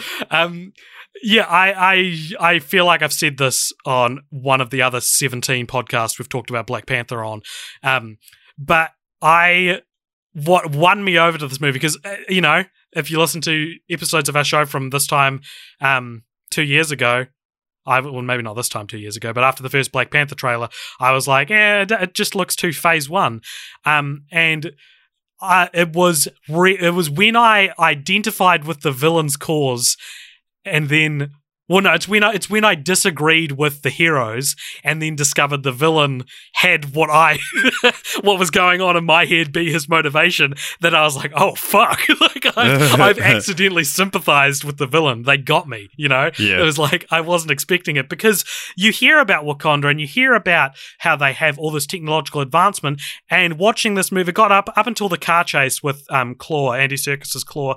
The whole movie, I was just like, fuck, like the African American and and you know um, people of color have been struggling for hundreds of years, and there's been this technologically advanced civilization that could do something for them. Why are they? It's such a weird thing. Why would they not? Why would they wait in the shadows and, ha- and when like people who look like them and, and are, are related to them and like represent them are going through such hardship? There's such a big flaw in Hmm. this movie represented Because it's been that. around since like slavery times. Yeah, They- yeah, like the, I- the vibranium in Wakanda. Yeah, Yeah, and I was like, I don't know if I can get behind this movie because there's such a big logical flaw in the fact that it is crazy to me that a that a nation of Africans wouldn't stand up for their fellow brothers. I was like, this is a bad movie. And then Killmonger comes on the scene and he's like, there are people all over the world who look like you, and you, we do nothing to try and save them. And I was like, oh shit! Like, it was like, it was one of the most transcendent experiences I've had watching a Marvel film. You know what I mean? Like that I, Mm. I wasn't expecting to relate so strongly. And, you know, I don't think I would relate as far as to be violent about it as Killmonger is. you but, don't think so, but yeah. the jury's still out.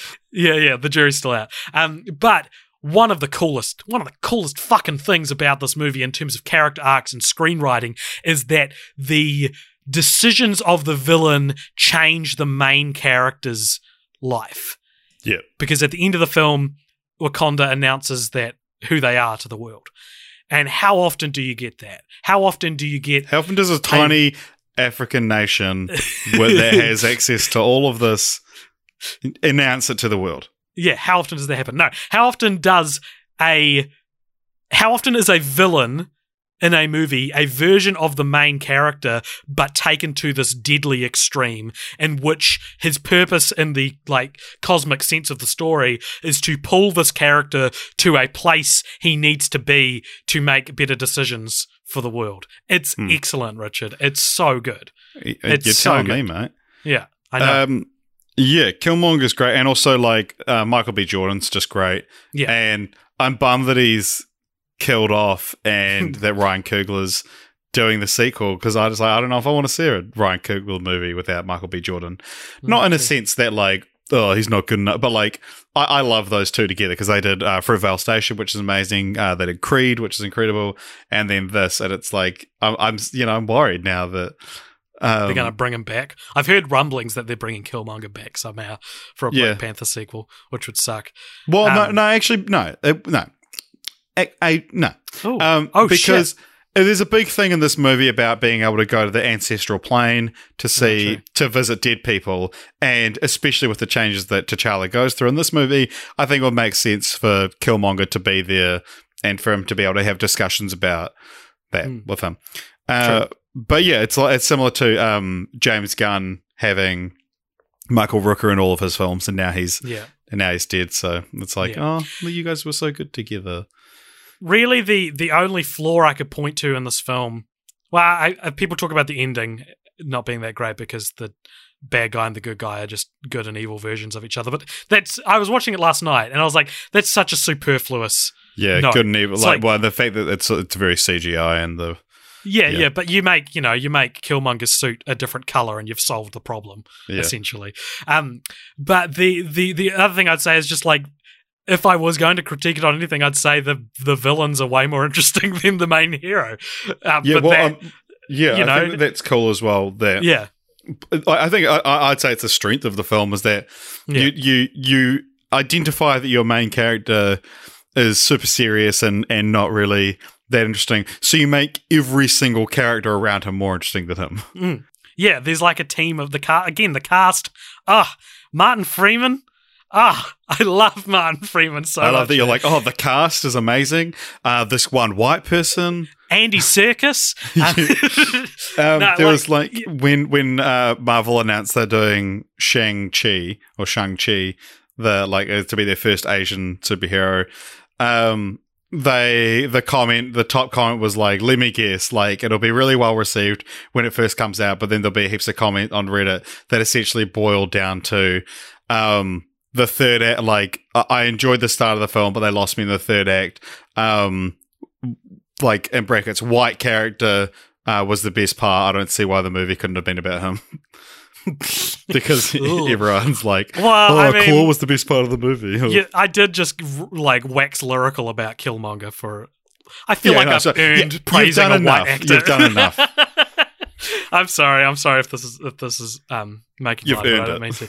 But I don't know. I just want. to I just enjoy. I enjoy all the characters in this movie. Yeah, yeah. Well, I don't even not enjoy T'Challa. It's just he's Yeah. probably my the least I, I. I love the the relationship that develops between Martin because because a lot of the film is Martin Freeman realizing that the world is kind of bigger than he thought. Uh, Yeah. because you know he, he mentions that uh, Claw stole all of Wakanda's vibranium, thinking like Wakanda's this tiny nation of farmers that have this one rare, very rare metal. Um, And so yeah, like there's a lot of cool cool stuff there with that. Um, one thing that happens with Martin Freeman that's interesting as well, I'd like to see your interpretation of this, is that when uh, they go to see Mbaku, Winston Mhm. Duke's Mbaku, he um, Martin Freeman speaks up and they and they they they bark at him and he's like, One more word out of you and I will feed you to my children. And then he's like, Oh, just kidding, we are vegetarians. And Yeah. then he says, uh, oh, a fisherman found T'Challa. Why were they fishing if they're vegetarians, AJ? because uh, fish, many vegetarians still eat fish. yeah. Um, Um, but yeah, no, uh, I mean, there could just be that his family is vegetarian. yeah, that's what I was going to say. We are vegetarians, as in the children I was going to feed you to are vegetarians. Yeah, that, that solves it enough. Yeah, yeah, no, it's, a, it's just One, a funny one, one. of, one of my favorite things about Mbaku is that um, I've recently seen Us. We both we've both recently seen Us, in which he's Not one of my characters. And um, yeah, we didn't see it as Us. We saw it separately. Um, the the the voice, which it's probably his real voice, but it's a very um, comforting and like kind of broy voice that he has in Us. Is like my most recent. You know, uh, what's it? Winston Duke? Did you say What's his name? is? do? Yeah.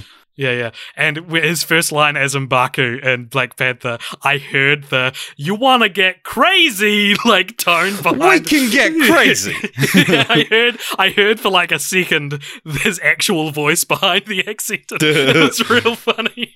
um, that's what as well because uh, Winston Duke and Lupita Nyong'o Mm. went to they studied together Yeah. um, at the Academy of Performing Arts or whatever, and they went to go see Avengers together. oh, that's cinema. cute. Eh? and they were like, "Oh my god, wouldn't it be great to be in to be in something like that?" And then you know, come the third Avengers movie, Winston Duke's in it. yeah, that's so cool." Yeah.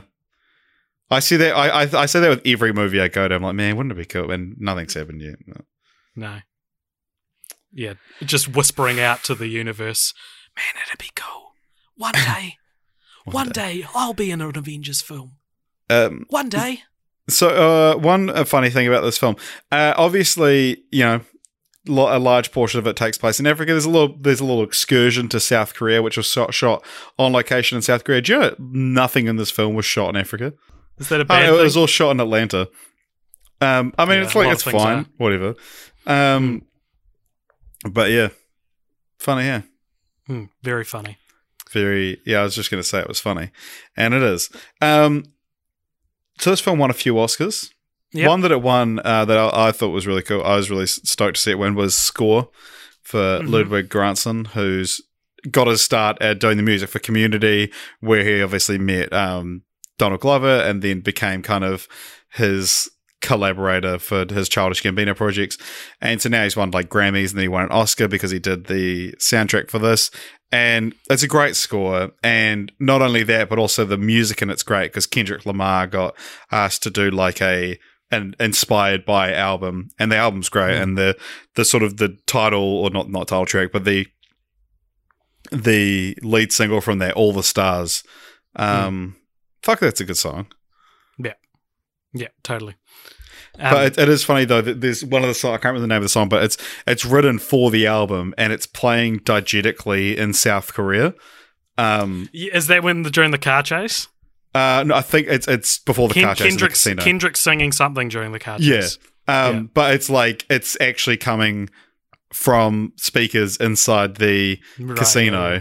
and so it's like, does Black Panther the album exist in this universe? That's hilarious. I mean, it could Um, because I mean, Black Panther. People know that that, he, that he's a superhero, I guess. Hmm. Um, Yeah. They don't know that he's the king of uh, Wakanda, but yeah. like Kendrick Lamar exists and is just a real big fan, and he made this album. yeah, man. Well, hey, what else is there to say, dude? What else is there to say about Black Panther? Do you have any? You haven't given me any. Um, this person was nearly. you haven't given me any. This person was nearly cast as this person.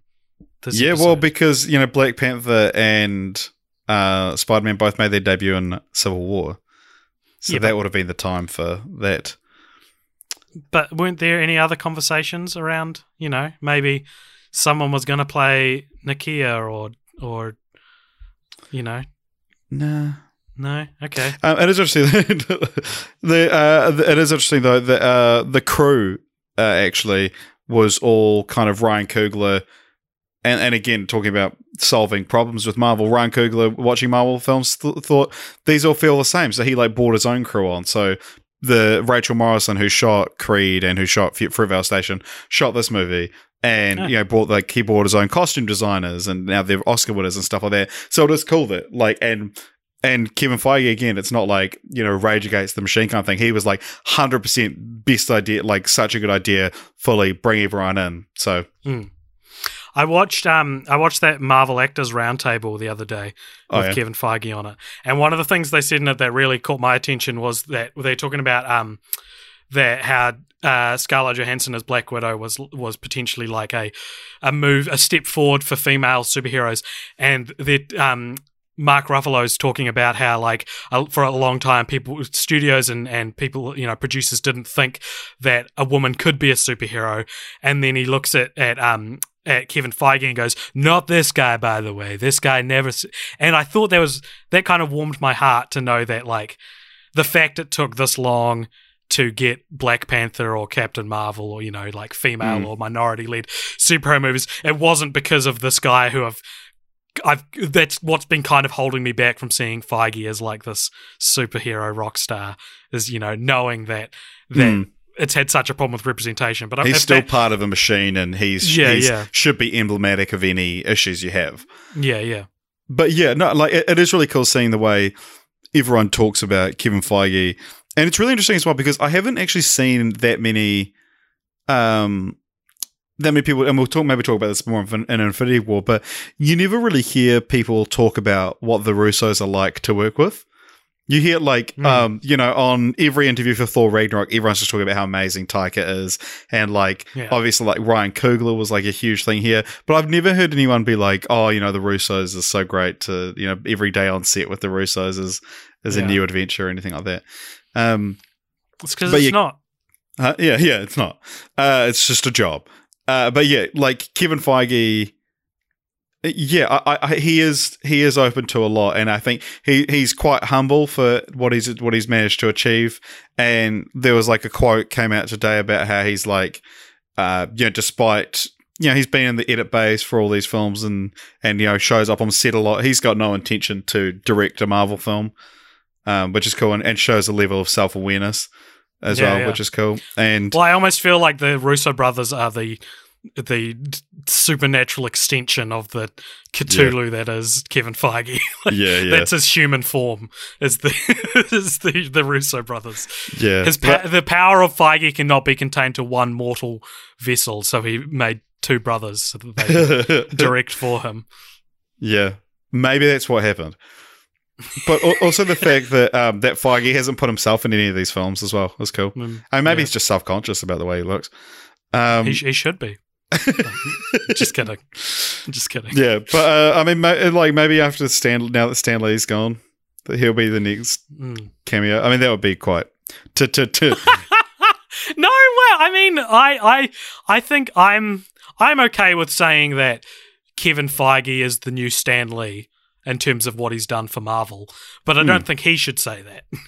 yeah, yeah, yeah. yeah, uh, uh, yeah. I, I, it's cool seeing more interviews with Kevin Feige and seeing more people talk about Kevin Feige, and and you realize that yeah, like the the things that's like you talk about things. Oh, I can't believe it took this long to get there, and it's not because of him. Uh, He's the reason we finally got it Yeah. more. Uh, Totally. well, this, is what it seems like anyway. You know, obviously Yeah. we don't we don't know, Yeah. but uh, yeah. Cool. One one cool thing I, I was just reading about this film. Do you know about like the three fifths principle or whatever it was called?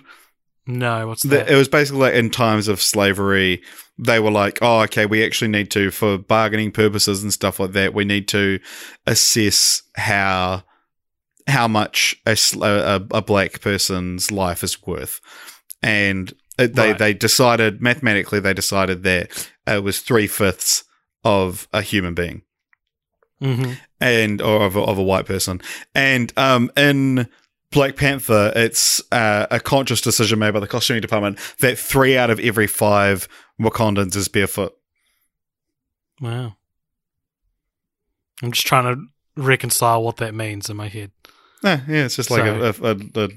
I was gonna say fun, but it's just like an interesting little, um, Right. little thing there. Nice. But um, also this film features references to two two of the greats that were lost in 2018. Um, Stan Lee obviously has his cameo, and do you know the other one I'm talking about? No, tell me. Uh, so there's a moment in this film where uh, Shuri is showing off a bunch of new Oh stuff to God, Black Panther. fucking dick. Huh? I know where you're gonna. I know what, where this is going. And um, uh, she shows Yep. something to T'Challa, and he's like, "What are those?" And Shuri exclaims, "The better question would be, what are those?" Referring to to T'Challa's um, sandals, and he says, and also "What?" And- referring to the the meme, which uh, memes and movies don't always go too well together. So yeah, uh, probably the most out of out of all the um the stride forwards that Black Panther did, referencing a meme was probably its most controversial move. Mm. However, this film is set in 2016. Um, Yeah. right at the popular at the height of popularity of that meme. But it was yeah, the the creator of that meme died in 2018. so, I wonder if he got royalties for for the reference in Black Panther. huh? I wonder if like his estate got royalties for the reference. Yeah, yeah, yeah. Uh, so uh, this one's for you. What are those, guy? Damn, Daniel. Back at it again with the touching tribute We better get a damn Daniel reference in in, in Endgame. Endgame. If we don't get a damn Daniel in Endgame, we riot. It's my one thing. It's the one thing on my wish list. Literally, if they get to the end of the film and there hasn't been a damn Daniel, I'm walking out. Well, I mean, I'd stay for the post credit scene because it might be there. But Yeah, after yeah, that, yeah. I'm walking But out. after that, I'm walking out. uh, but speaking of big Avengers films, should we bloody move on? I don't know what you're talking about. Uh, okay, well, the next film we're about to talk about is Avengers Infinity War, which was quite a large film, uh, not just in terms of um, size, but also in terms of heart. Wow. Should we see how far we can go with this without having actually rewatched it? Well, I mean, All right, I've go, seen it. Let's go watch it. Let's go watch it, and we'll be back to you in just a just a, a, a mere few seconds. Wait, because how many times have you seen Infinity War as of now? once. Okay, How many times have you seen it? I think four. Far out. When do you watch these movies? I don't. I lie about how many times I've seen it. Like just then? I've never seen a Marvel film in my life. All right. Uh, yeah, no, I think I've seen it three or four times. Um, All right. all right. See you So- in a few seconds. And we're back. We're not back yet. All right, wasting time. Okay, bye.